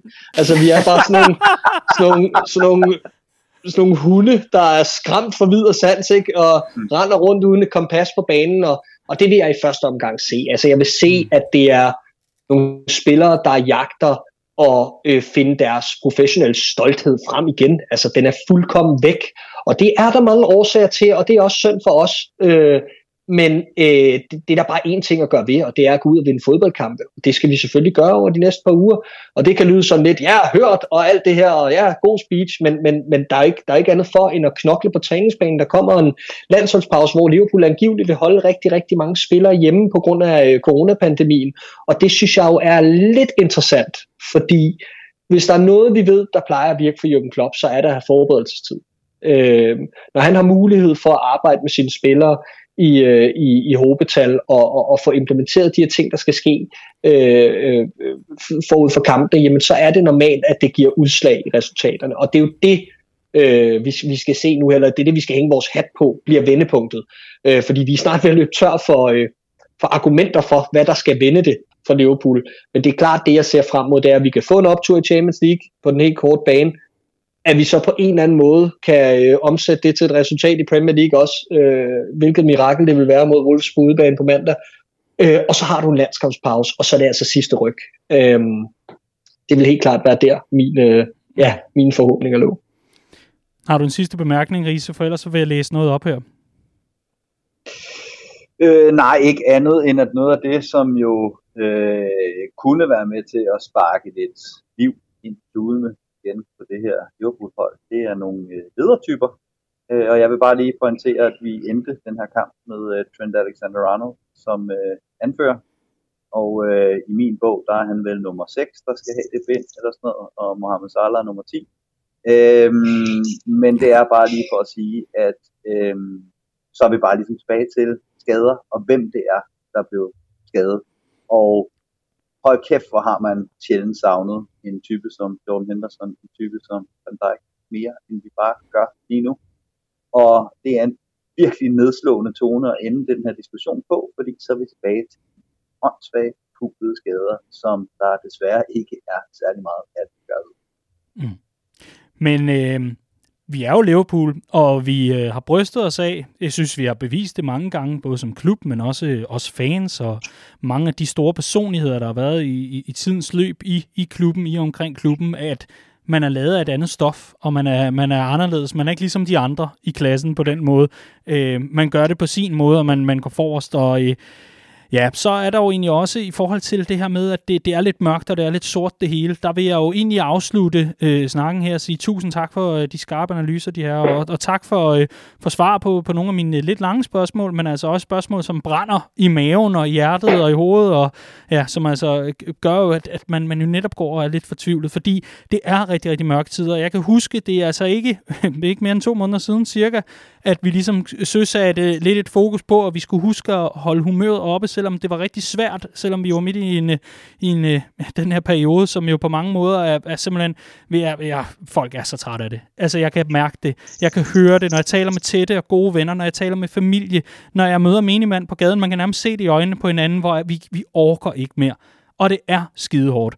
Og der er det vigtigt herfra, at vi måske lige husker at gentage, øh, hvad kan man sige, øh, sloganet eller mottoet for den gang, at det er okay ikke at være okay. Og i særdeleshed, når Liverpool har gang i at kaste, øh, jamen jeg ved ikke hvad, et forsvar for et mesterskab på, på mindre end tre måneder direkte ud i lukket og så oven i købet skylle ud selv.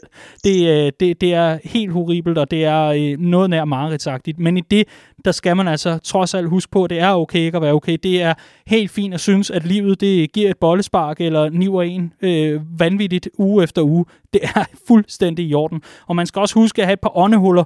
Husk at komme ud og gå en tur. Læs en bog. Ha' noget at gøre, der ikke har noget med fodbold at gøre. Lad det endelig ikke blive det, der definerer det sidste rest af det gode humør, man måske lige har fået stablet op, inden man skal hen og skuffes foran skærmen. For guds skyld, husk nu at passe på jer selv, for der er også et Liverpool på den anden side. Det skal nok gå det hele, selvom det overhovedet ikke går lige nu, så skal det nok øh, vende på et eller andet tidspunkt. Ja, Riese, jeg holder fast i, at der kommer et vendepunkt en eller anden dag. Det gør jeg altså. Og i øh, den det forbindelse... tror jeg også. Det ved jeg godt, du gør. Og det var lige det sidste stik tilbage. Om ikke andet en, øh, en fast lytter og en fast støtte i Redman Family Regi, som øh, har været Liverpool-fan i rigtig mange årtier efterhånden. Han hedder Stig.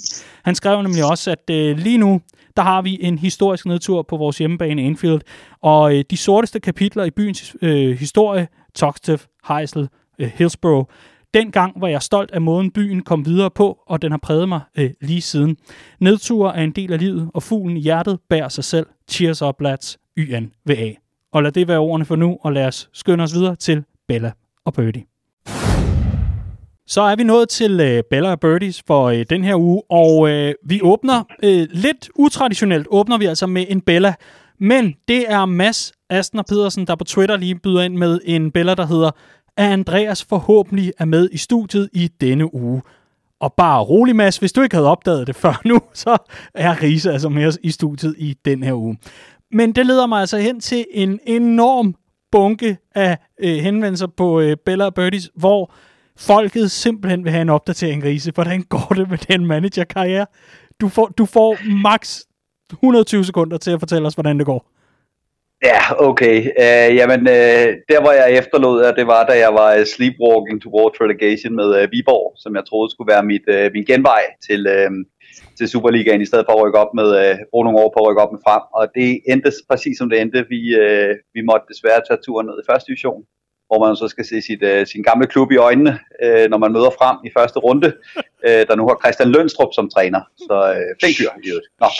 Uh, Enormt men, øh, det er skide godt. Men, øh, men vi, vi, vi, altså, jeg, vil, jeg vil sige på den måde, at øh, jeg har mistet mit eneste, øh, mit eneste supertalent til PSV. Øh, de kom lige ind og poachede ham. Så nu har jeg lavet en uh, ren Brendan Rodgers øh, og hentet øh, fire spillere fra mit gamle fremhold øh, okay. i første division. Øh, og lad mig sige det på den måde, at øh, hvis ikke den står på oprykning igen i, øh, i første forsøg, øh, så er al kritik af træneren øh, meget velfortjent. Okay. Hvor, hvor, hvor, hvor langt fra Liverpool synes du, du er nu? Øh, det, plejer, det plejer gerne at være sådan, man, man, vi, vi snakker... 70 timer? Øh, 80 nej, et år, et år i Superligaen, så rykker man videre til en større klub i Superligaen, kan vinde Superligaen, så får man et job i Championship, rykker op i Premier League, gør det godt der, og så begynder man at nærme sig Liverpool. Så en seks, seks sæsoner. Okay, hvor, hvor hurtigt kan du nappe sådan en sæson egentlig? Øh, det kommer an på, hvor detaljeret øh, jeg spiller. Jeg plejer gerne, når jeg er øh, 10 point safe i forhold til det mål, jeg skal nå, bare at på holdet det resten af sæsonen. Okay, super. Jamen, øh, spændende. Tusind tak for opdateringen. Vi glæder os til at, at, at høre mere på et eller andet tidspunkt, og ellers så... Det kan jeg godt forstå. Det er det, fascinating stuff. det er sindssygt spændende, det her. Nå, ja, ja. It is what it is. Øhm, vi skal have et par øh, birdies på, øh, på banen for, for den her uge. Clark, har du lyst til at lægge fra land? Jamen det kan jeg sagtens. Altså, vi har været inde på det, og jeg er nødt til at fremhæve øh, indstillingen i denne her Fulham-kamp. Øh, det var under al kritik.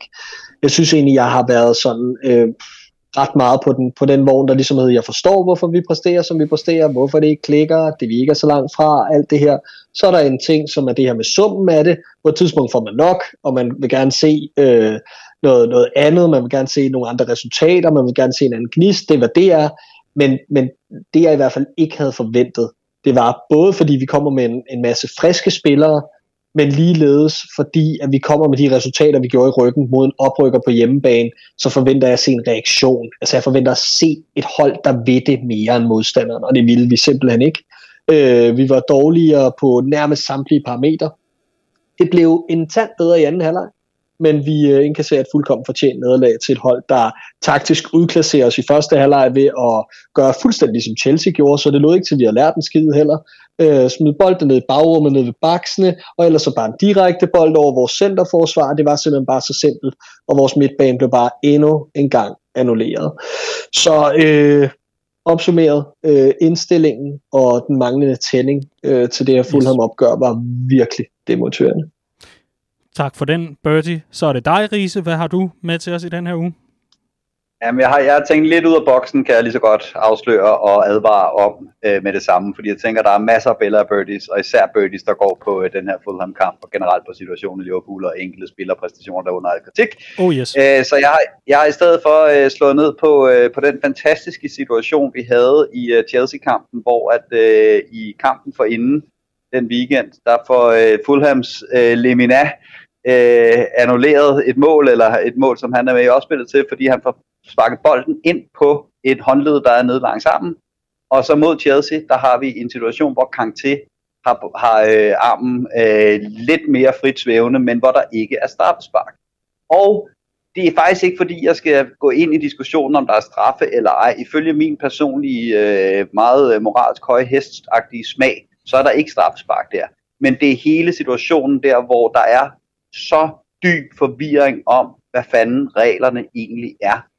Og jeg var inde øh, flere steder ligesom at prøve at forklare, hvorfor det, det er som det er, at en, en angribende spiller med hånd på bolden er et automatisk frispark, ligegyldigt om det er uforsætteligt eller forsætteligt, hvor armen er, ligegyldigt hvad, hånd på bolden, opspil til et mål, lige frispark. En defensiv spiller skal man stadigvæk tage højde for forsætteligheden, afstanden bolden kommer fra, alt det her og så får man ret hurtigt skudt den der i skoene, hvorfor man forsvarer det lort. Og jeg forsvarer det overhovedet ikke. Tværtimod. Tværtimod. Jeg forklarer det, men jeg forsvarer det aldrig nogensinde. Og så sker der jo, Gud hjælp mig også det, at dagen efter på et møde i IFAB, som bliver afholdt et eller andet sted i fucking Mordor, eller et eller andet, øh, der ændrer de reglen tilbage til den gamle. Midt i en sæson. Midt i fra, næste, nej, fra næste sæson. De enkelte ja. ligaer må selv vælge, om de vil implementere det før, men som udgangspunkt yes. 1. juli, så er vi tilbage til de gamle regler. Og det er så alt overskyggende sigende for den situation, vi står i med fodbold lige i øjeblikket. Der skulle laves en regel. You have one job der skulle laves en regel, der skulle sørge for, at Koscielny ikke fucking kan sparke bolden op på sin egen hånd, fordi han er mongol til at afslutte, og så går den i mål, og så er der mål, fordi armen er i en naturlig position. Det er ligegyldigt. Sparker du bolden op på din egen hånd, og den går i mål, så er der selvfølgelig ikke mål. Det er det, reglen skulle være. Reglen skulle være, at du må ikke score med hånden. Så laver de om til, at der heller ikke må være hånd på opspillet, uden at tænke sig om over konsekvenserne. Og nu går vi tilbage. Ingen har lært noget alt har bare været noget lort, og stakkels Fulham fans, mand, dem lider jeg øh, eddermame med. Dem har jeg øh, kraftet med i går dag. Fra, øh, bortset fra, øh, fra, fra det, der så skete i næste kamp. Øh, det, der, der, der havde jeg dem igen. Ikke? Åh oh, ja, for pokker, man. Jeg føler mig som sådan en, som en sådan sur oldefar, der sidder over i lænestolen og råber noget, når Riese siger noget. Ja. kommer lige med sådan en indspark ind imellem. Nej, med. det er fremragende. Det er fremragende, Clark. Det er det, der er mening med det her indslag. Jamen, det klæder ja. dig at blive, blive ældre, Clark. Før var du ja. bare ung og vred. Nu, nu er det faktisk helt fint. Det er godt. Jeg synes, jeg var, jeg synes, jeg var yngre og gladere for et år siden, men okay. det er ikke. point, point taken, point taken. Ja. Øhm, vi skal have et par uh, birdies fra. Tusind tak for den, Riese. Det var dejligt lige at få var med. Nu var det jo også mandag, så hvorfor ikke? Øhm, vi skal, uh, vi skal have et par birdies med fra uh, medfans, og der har vi fra uh, Flemming Thorsen. Han skriver, den manglende gejst og ild i øjnene mod Fulham, det var jo skræmmende at se. Så øh, har vi Rasmus Hensby Petersen, der siger, alle de fans, som er pisse negative og være klop og alle spillerne fyret, sat på spidsen. Jeg tror godt, vi kan se, at vi spiller af helvede til, men vi i Liverpool støtter op, og så rejser vi os igen, YNVA. Så har vi, øh, den har vi der, nu skal jeg lige prøve at finde den her. Jo, Jimmy Elsted Vorskov, fast lytter af programmet også, har været det i mange år. Han skriver, at vi på denne måde følger op på en mesterskabssæson, vi ikke fik lov til at fejre. Klopp, klubben, ja alle vil egentlig, sagde, at vi nok skulle fejre det mesterskab på et tidspunkt, og det kunne vi sagtens have gjort med en anden eller tredje plads i denne sæson. Men det bliver efterhånden lidt patetisk, hvis vi bliver nummer 8 eller værre, og sætter en stime på plus 6 nederlag sammen hjemme. Jeg synes fandme ikke, at vi, øh, spillerne, øh, klubben eller byen, fortjener sådan et uforløst mesterskab efter 30 år. Svært at være uenig. Det er rigtig uretfærdigt, synes man på mange fronter. Og så skal vi op til var det Morten Groth, jeg fandt her. Øh, jeps. Alle de mange fans, der begynder at kræve Klopp fyret efter massiv kontinuerlig fremgang i fem år med fire trofæer til følge. Et af dem et trofæ, vi har hungret efter i 30 år, og så skal der kun en dårlig periode på en kvart sæson til, at man er klar til at smide manden på porten? Spørgsmålstegn. Så øh, skal vi have den sidste med her, jo, fordi det synes jeg bare er meget øh, sigende fra Facebook-delen. Søren Tysgaard, Bertie, alt. det, det, det, det er sgu dejligt befriende. Jeg kan godt lide det, Søren. Øh, Søren, er, Søren er en af dem, vi ses med på poppen nogle gange. Søren, jeg giver en øl. Oh. Så, så, så er det ikke alt, der er birdie nogensinde. Yes. jeg synes bare, det var så godt. Nå. Øh, Thomas Jaspersen byder ind på uh, Twitter. Vi har fået så mange den her gang, så nu øh, høvler vi lige øh, det, det, en masse sted her. Bertie, er lysten til at se Liverpool spille en fodboldkamp er ikke eksisterende. Bum. Og så øh, har vi her den sidste, Henrik Holm Nissen. Bertie er indstillingen på banen. Det virker til, at de har droppet Premier League og udelukkende satser på Champions League. Skræmmende. Nå, det var en masse surt, og en masse øv, og en masse ked af det, hvis man kan kalde det det. Tristhed er der også nogen, der kalder det. Vi skal have øh, nogle billeder at varme os på, og den her gang, der får du lov til at, øh, at starte Riese. Er det live fra Mordor igen, eller hvor befinder vi os henne den her gang? Er vi tæt på? Er tæt på. Nej, øh, I herredet? Nå. Ja, nej, nej, vi skal nemlig vi skal til Anfield, og det føles fandme lidt som Mordor i øjeblikket på mange måder. øh, men øh, vi, skal, vi skal tilbage til, øh, til, til, til Chelsea-kampen, og endnu en gang her har jeg, har jeg tænkt lidt ud af boksen, hvilket man desværre skal for at finde en, en Bella, øh, som, som ser ud lige nu i Liverpool. Øh, men der er, der er en vis diskussion i øjeblikket, øh, som folk øh, hvis nok føler er ret ny, men som er øh, lige så gammel som udlænding i Premier League selv er, nemlig det her med, om man smider sig øh, for let i feltet. Øhm, og jeg har det grundlæggende sådan, at det altid starter hos os fans. Der hvor skrevet for alvor kom, det var da øh, folk, der smed sig for let i feltet, ikke længere blev buet ud af egne fans i, i England, hvilket de gjorde i starten. Øhm, men man begyndte at lave undskyldninger, når det var ens egne spillere, der gjorde det, og øh, kritiserer helt vildt, når det var øh, alle mulige andres øh, spillere, der, der gjorde det. Hvis vi skal der til liv, så handler det simpelthen om, at det må aldrig være en undskyldning. Ligegyldigt hvor meget der er på spil, ligegyldigt hvor mange penge der er i fodbold, øh, alt det her, så skal det bare kritiseres, øh, når det sker, og så er jeg sådan set ligeglad med, om øh, spilleren, der gør det, hedder øh, Mo Salah, eller Harry Kane, eller øh, Rashford eller øh, Dele Alli, øh, og så kan man selvfølgelig altid diskutere øh, graderne og, og, og frekvensen, det foregår med. Men, og her kommer vi frem til pointen, det gør så til gengæld også, at man er nødt til at rose Sadio Mane for at blive på benene i den situation, han gør imod Chelsea. Han har ifølge moderne øh, fodboldanalytikere ret til at kaste sig. Liverpool får et øh, straffespark Øh, muligvis, det vil jeg gætte på, han havde fået, og så havde, øh, så havde Liverpool øh, sådan stået 1-1. Men hvis vi skal øh, have ret til at øh, pege moraliserende fingre af andre folks spillere, øh, når de kaster sig for let, så skal vi også huske lige at pointere her, at vil du hellere have, at spilleren bliver på benene, også når det koster dit eget hold point, også med i den største pointmæssige krise på hjemmebane, som vi har stået i meget, meget længe, ja, det vil jeg. Tak Sadio Mane for at blive på benene i den situation, og øh, hermed en Bella, som selvfølgelig udelukkende er givet, så jeg kan svine modstanderne spillere til det, er, det er en af de der klassiske tidlige investeringer. Fra min, min høje, verdensfjerne moralske hest. og, og hvis jeg lige må tilføje, i en, i en ideel verden, får han jo straffesparket alligevel. Lige præcis. Selvom han bliver stående på benene. Ja. Lige præcis. Yes. Og, øh, jamen, øh, Clark, så er det dig din Bella i denne uge? Øh, min Bella er øh, noget mere simpel end Riese. Riese er jo øh, vores filosof. Han er visdoms ja, øh, centralen her i podcasten Copcast. Men øh, min den er altså, at Fabinho kommer ind på midtbanen i den her kamp og Fulham. Øh, jeg synes, det viser, at vi trods alt har tænkt os at gøre noget anderledes, radikalt anderledes, øh, med denne her balance på holdet frem mod de sidste kampe. Og det tror jeg egentlig, er det, jeg sådan sætter allermest min lid til, er et, et håb, der kan, der kan vende noget for Liverpool sammen med den her landskampspause. Øhm, så det synes jeg var, var rigtig positivt at se, og jeg synes faktisk, at på trods af, at vi spiller en uh, horribel kamp, en fuldstændig flad og energiforladt uh, affære, så sker der faktisk noget, da Fabinho kommer ind på den her midtbane. Vi formår lige pludselig at sætte noget, der minder om et tryk hen mod slutningen af kampen. Og det kan jeg ikke huske, hvornår jeg sidst har set. Øh, I hvert fald ikke på hjemmebane. Så det var, øh, det var faktisk øh, sådan et, et, et, et, øh, et, et frisk pust, om man vil, mm. på, et, på et vigtigt tidspunkt.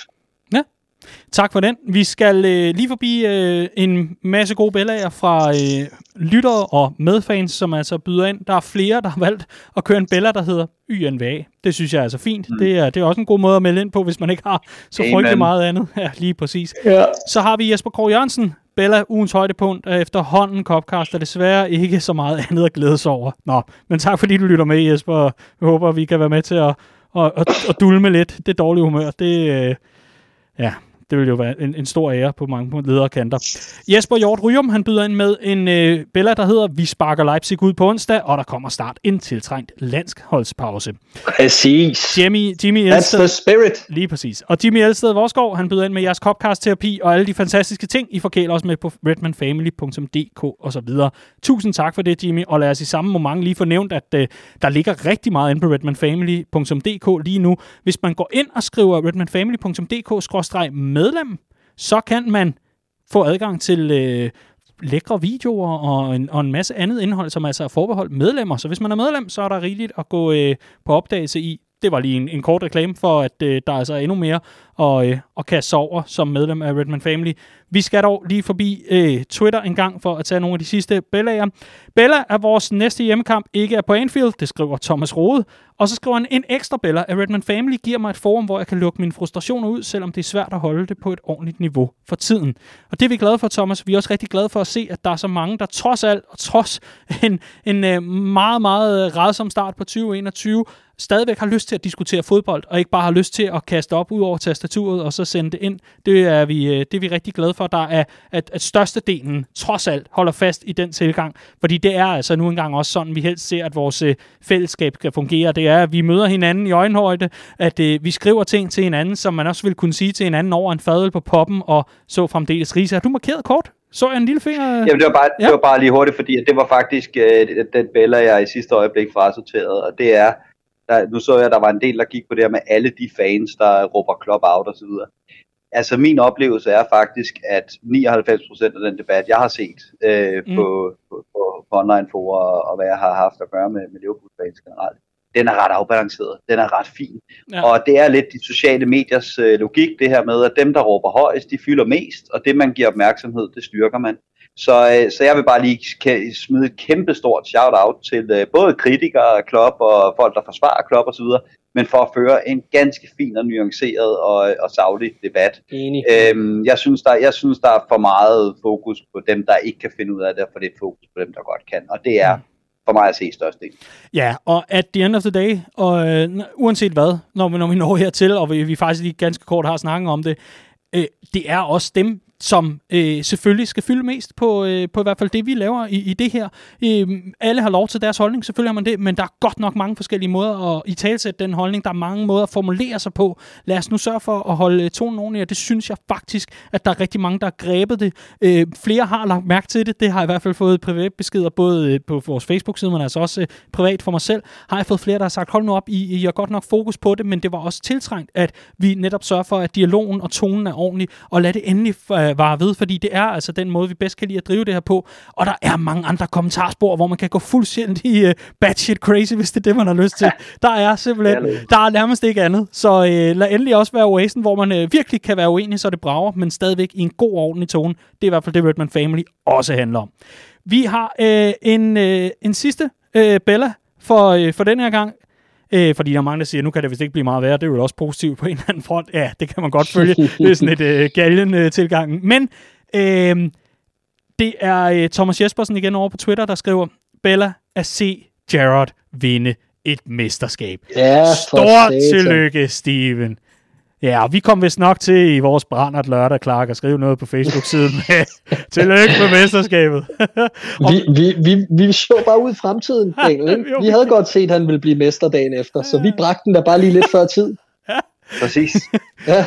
Hey Daniel, ja Clark, øh, øh, jeg, jeg, jeg, jeg synes sgu, der er nogen, der skriver, kan det passe, at Jared ikke har vundet mesterskabet? Det, det, ved, det, det ved jeg ikke. Nå, der er bare flere, der skriver, at han ikke har sikret det så endnu.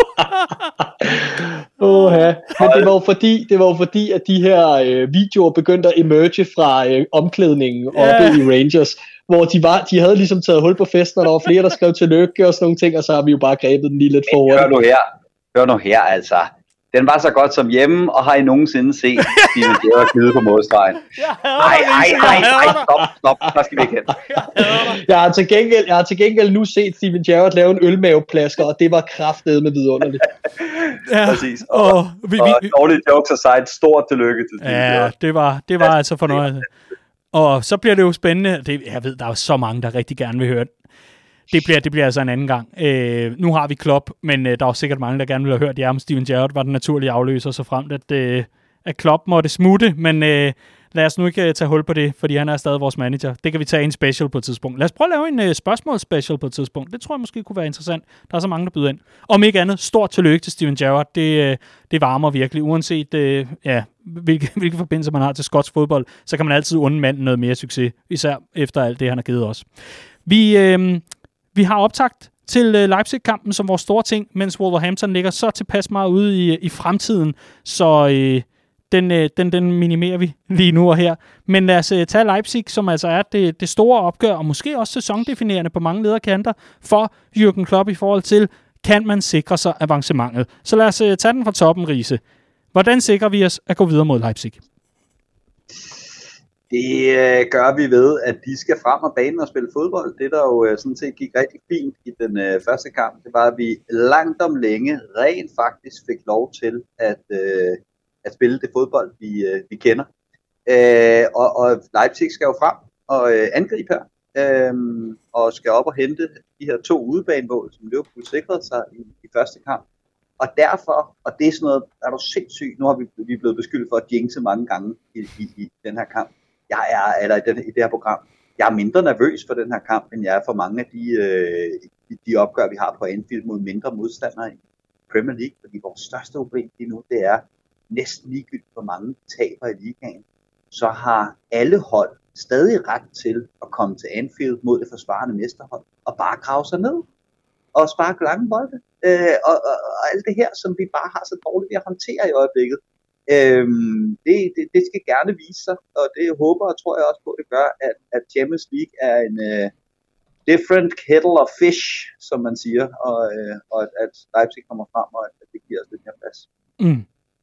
Clark, øh, hvordan sikrer vi os øh, avancement mod, øh, mod Leipzig? Man kan jo sige, øh, nu har Jürgen Klopp jo ligesom selv øh, givet os nogle, øh, hvad kan vi kalde det, en, en lille forsmag på, hvordan vi, øh, vi prioriterer opgøret, i og med, at øh, der var så stor udskiftning i startelveren. Nogle var selvfølgelig trætte, men andre skulle nok også spares inden den her midtugekamp øh, i Ungarn.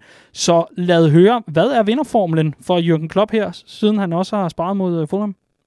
Jamen, vinderformlen er jo, at der, øh, vi bliver båret frem af, af, af dåselyden på Hungarian Anfield, øh, og mærker denne her hjemmebanefordel, som det jo for alvor er, ikke? Mm. Øh, oh, nej, øh, jeg tror, at netop som Risa er inde på, så er det en kamp, der ligger langt bedre til os, end dem, øh, vi har været involveret i på det seneste. Øh, vi skal ikke frem og risikere noget unødigt, og samtidig så er det et hold, der spiller øh, meget på vores præmisser, kan man sige, fordi de vil gerne op og deltage i det her aggressive presspil også, og dermed kan vores presfælder sætte ind. Jeg tror, det er enormt vigtigt, at vi for det første har friske ben op til den her kamp hos rigtig mange nøglespillere. Jeg tror, har fået Navigator klar til den her kamp. Jeg tror, det er rigtig vigtigt, at vi får Fabinho op på den midtbane til at bryde højt op i banen, så vi kan lave nogle af de pasninger, vi så i det omvendte opgør, som jo egentlig bare bliver det fuldkommen samme opgør på samme stadion, øh, men øh, hvor vi ofte brød bolden sådan relativt langt ned på vores egen halvdel, men spillede meget direkte op over deres høje forsvarslinje. Det tror jeg bliver en nøgle, at vi kan gøre det fra et højere udgangspunkt med en, med en Fabinho øh, på den defensive midtbane, håber jeg, og mm. så, øh, og så Diogo Jota og hans bevægelighed. Det, det her kan meget vel øh, blive en lige så åben forestilling for os frem af banen, som den vi så nede i Bergamo mod Atalanta, fordi det er altså et high risk, high reward hold, vi møder. Det betyder så også bare, at det er et hold, der kan gøre rigtig ondt på vores bagkæde med, med, med de spillere, som vi ikke har klar og alt det her. Men jeg tror faktisk, vi får mange mål i begge ender, øh, og så bliver det sådan lidt en chubank-kamp, som, øh, som, som ender med et rigtig sjovt resultat, og med, med Liverpool som, øh, som holdet, der avancerer. Mm-hmm. Favoritværdigheden, øh, ligger den på, øh, på Liverpools skulder, trods alt, Riese? Ja, men, men, men 2-0 sejr i bagagen på udebane for første øh, kamp. Så ja, altså det, det, det, det, det bliver man simpelthen bare, øh, bare nødt til. Men altså et hold, der ligger to i Bundesligaen, to ja, ja. point efter Bayern München, og det er, jo, det er jo helt sindssygt, at vi spiller på den måde, vi gør, og har fået 2-0 resultat på udebane mod Leipzig. Ikke? Det fortæller også lidt om, hvor godt et match det her er for os. Og jeg ved godt, det var en åben kamp. Det var ikke en øh, fuldkommen stensikker 2-0 sejr til Liverpool, men trods alt var det ikke ufortjent. Altså, vi spillede lige op med Leipzig, som, som ligger så højt, som de gør, og har så meget tur i den, er også semifinalist fra sidste år i Champions League og alt det her. Så altså, øh, jeg er enig med Riese, vi, med, med, med det resultat, vi har med, at vi favoritter, også bare på mm. grund af de to holds stil, øh, hvor vi trods alt har praktiseret den stil i længere tid, jamen så, øh, så, så er vi bare så er vi favoritter. Yes. Så vi er de OG's, så at sige, på, øh, på, på den front. Men, øh, men Ries, ja de, øh, de øh, ikke er velkendte pessimister, men øh, måske nogle, nogle af de kynikere, der trods alt er, som også sidder tilbage og meget uimponeret, har set Liverpool på et helt andet niveau i lang tid, måske flere årtier, og tænker, ja, ja, det er fint med skadeskrise og alt muligt andet, men, men så, så spiller vi heller ikke bedre, når det så endelig er, at det klikker for os. De vil jo påpege, at de her mål, som Liverpool scorede mod Leipzig, de kommer altså efter personlige fejl. Så hvad nu, hvis mm. Leipzig får, øh, får lukket ned for de personlige fejl, så begynder det jo lige pludselig at se, se, se lidt øh, nervøst ud igen offensivt, eller hvad? Hvor er det, hvordan er det, vi får det til at klikke den her gang? Jo, jo, men Leipzig skal jo frem. Altså, Leipzig skal jo frem og stå på banen. Oh, men det betyder ikke, at Sadio man ikke kan ramme en bold igen. Nej, men der, der, altså, der er trods alt større muligheder for at lave personlige fejl yes. i uh, mand-mand spillet højt på banen, når man skal frem og, mm. uh, og stå på banen. Ikke? Og så i øvrigt, altså, hvis, hvis man virkelig har fulgt Liverpool i, uh, i årtier, så synes jeg, at øh, man, skal, man skal huske tilbage på, øh, på den navnkundige sæson øh, 64-65, øh, hvor at, øh, at Shankly jo havde vundet øh, øh, mesterskabet året før, og i 64-65 bliver nummer 7, taber 15 kampe i løbet af den sæson, men slutter sæsonen af med at øh, vinde FA Cup. øh, så det er, øh, og så vinder jo et øh, mesterskabet igen øh, næste sæson. Ikke? Så, øh, så det her, det er, det er Shankys klub, og, og øh, Champions League er, øh, er øh, 2020-21's FA Cup. ja, men ved du hvad, vi har efterhånden vundet den så mange gange, den her Champions League, øh, i hvert fald øh, Europacupen, om man vil. Vi har, vi har vundet så mange gange, så det er snart op på sådan et antal, som man ser andre Premier League-klubber have det med, med, med FA Cup, så måske har noget om det, Clark. Det er den europæiske FA Cup for os. Ja, men jeg elsker, når Riese han tager os tilbage down memory lane. Ja, den, den gang han lige var blevet student, ikke? Ja, jeg skulle sige, har du været 15 eller 16 der? Ja, jeg fik lige... Nå. Ja, ja. Jo, der var, der var nogen, der det. gik sammen om at købe ham en rejsekramofon til, ved konfirmationen, lige da Liverpool vandt første mesterskab der med Shankly. Det var skide godt.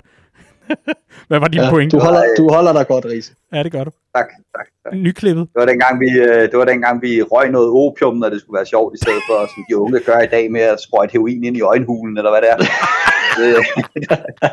Ungdommen nu til dags. Åh, oh, ja. Oh, kæft, man. Åh, oh, det bliver aldrig kedeligt at lave aldersjokes med Riese. Nej, ja, men han nok, er blevet, nok han er blevet, lidt for vores lytter, men øh, nej, ja. med det. så er det så meget. Prøv at, øh, jeg er jo nået dertil, hvor jeg rigtig gerne vil have en startopstilling for jer, fordi den har I klar den her gang, og et bud på resultat. Og så må vi sige, Wolverhampton-kampen, alt kan ske derefter. Men, øh, men lad os få et, øh, et, øh, et bud på en startopstilling og et resultat, hvad man har lyst til at lægge for land. Er Jamen, klar, du sidder gøre. sådan og vinker ivrigt for at få lov til at starte. Jamen, øh, jeg har egentlig nævnt den tidligere, øh, og den hedder øh, Allison på kassen, Trent Robbo på bakkerne, øh, Kabak, og øh, nu bliver Ben Davis så nok ikke klar, så jeg er jo nok nødt til at vælge en anden. Øh, men så må det blive Nat Phillips. Øh, på midtbanen hedder den så Fabinho, Thiago og Keita. Og forrest øh, Salah, Shota Mané. Udmærket. Tak for den. Riese, har du en startopstilling til os? Ja, jeg tror som sagt, at vi får... Øh, er, er, er enig med Clark, bortset fra, at Fabinho rører ned i øh, midterforsvaret, og at, øh, at Philip ikke spiller. Øh, og så er det spørgsmål, hvem der ryger ind på øh, midtbanen, men det bliver nok øh, Gine Manan. Godt så. Bud på resultat, og så jeg lukker tror vi mere, Jeg tror mere på Rises, jeg håber mere på min egen. Dejligt. Det, øh, det, det, det er sådan, det skal lyde. Men, øh, men om ikke andet, Clark, et bud på resultat, hvad, hvad er det? Øh, 3-3. 3-3? Win for a treat? Altså ikke, ikke, ikke samlet. Nej, nej. Så Liverpool vinder 5-3 samlet. Der vinder vi 5-3. Ja. Godt. Riese, hvad med dig? Dit bud på et resultat? 2-1 Liverpool. 2-1 Liverpool samlet 4-1. Stærkt. Og så øh, må vi jo øh, dermed konstatere, som det ser ud nu, så fremt at alt flasker sig, og øh, det forhåbentlig går godt for Liverpool, vi anti lige her, så øh, kan vi jo øh, se frem til, at, øh, at Liverpool har noget mere at spille for, ud over den her top 4, der ser lidt PFA ud, må man sige. Der er god afstand, men altså, så øh, fortsætter eventyret i Champions League. Det kunne da være rart at have noget succes på, øh, på den øh, front. Andreas, Absolutely. Andreas, det har været en øh, udsøgt fornøjelse at have dig med igen. Det, øh, det, må, held, øh, det må aldrig blive sådan, at øh, vi, vi er uden dig. Vi, øh, vi, vi skal nok løse det teknisk, og øh, jeg tror snart, at tiden er moden til, at vi finder et sted, hvor vi kan opholde os alle tre på samme tid, og der er, øh, hvad kan man sige, om det er ud under åben himmel, eller, eller om det er et lokale, der er stort nok, hvor vi kan sidde med forlængerledninger, og sådan så, at, at vi kan sidde og inficere hinanden, eller eller andet. Vi, vi bliver nødt til at være i samme studie snart. Enig, og det var en fornøjelse i dag. Det har været en kæmpe fornøjelse. Og en kæmpe fornøjelse, Clark. Tusind tak, fordi du ville gå ud af det rum, jeg sad i, sådan så vi kunne lave udsendelsen. Jamen, det var sgu også en fornøjelse for mig i dag, så øh, tak for den her gang. Ja, tak for den her gang. Og øh, tusind tak til jer begge to for at øh, holde øjnene på bolden i en øh, periode, som er enormt svær. Det må man bare konstatere. Det er ikke skide sjovt at være Liverpool-fan lige nu, men øh, så kan man heldigvis varme sig ved, at øh, det nok skal vende på et eller andet tidspunkt, og vi nok skal øh, få noget at øh, fejre igen. Det er øh, sort uheld, det er øh, formkrise, det er skadeskrise. Vi, nu har man i hvert fald som lytter fået en masse bud herfra. Vi vil altid gerne høre meget øh, fra jer, når det kommer til, til de her analyser. Hvad synes I selv? Jamen, øh, byd ind både på Twitter og på Facebook. Øh, I kan søge efter Copcast, YNVA inde på Twitter og på, Cop, øh, på Copcast. På Facebook selvfølgelig kan man øh, søge efter Copcast. Øh, og så øh, gå ind og like eller følg, og øh, vær med, når vi laver Bella og Birdies, og øh, skriv til os med spørgsmål og alt muligt andet. Vi, øh, vi garanterer altså ikke, at vi, øh, vi besvarer øh, spørgsmål, der kommer, eller vi tager temaerne op, men vi noterer det hele, og vi modtager det med kysshånd. Tusind tak til alle, der tager sig tiden og hjælper os med at gøre den her udsendelse endnu bedre. Det er vi rigtig, rigtig glade for. Det her, det blev en lidt lang Copcast, øh, lidt øh, ærgerlig baggrund, må man sige, meget ærgerlig baggrund, og øh, sådan er det, men vi vender frygteligt tilbage i næste uge med en øh, god gammeldags Copcast, som, øh, jamen, øh, hvor mor hun lavede den. Vi glæder os rigtig meget til at lave den til jer. Tusind, tusind tak, fordi du lyttede med.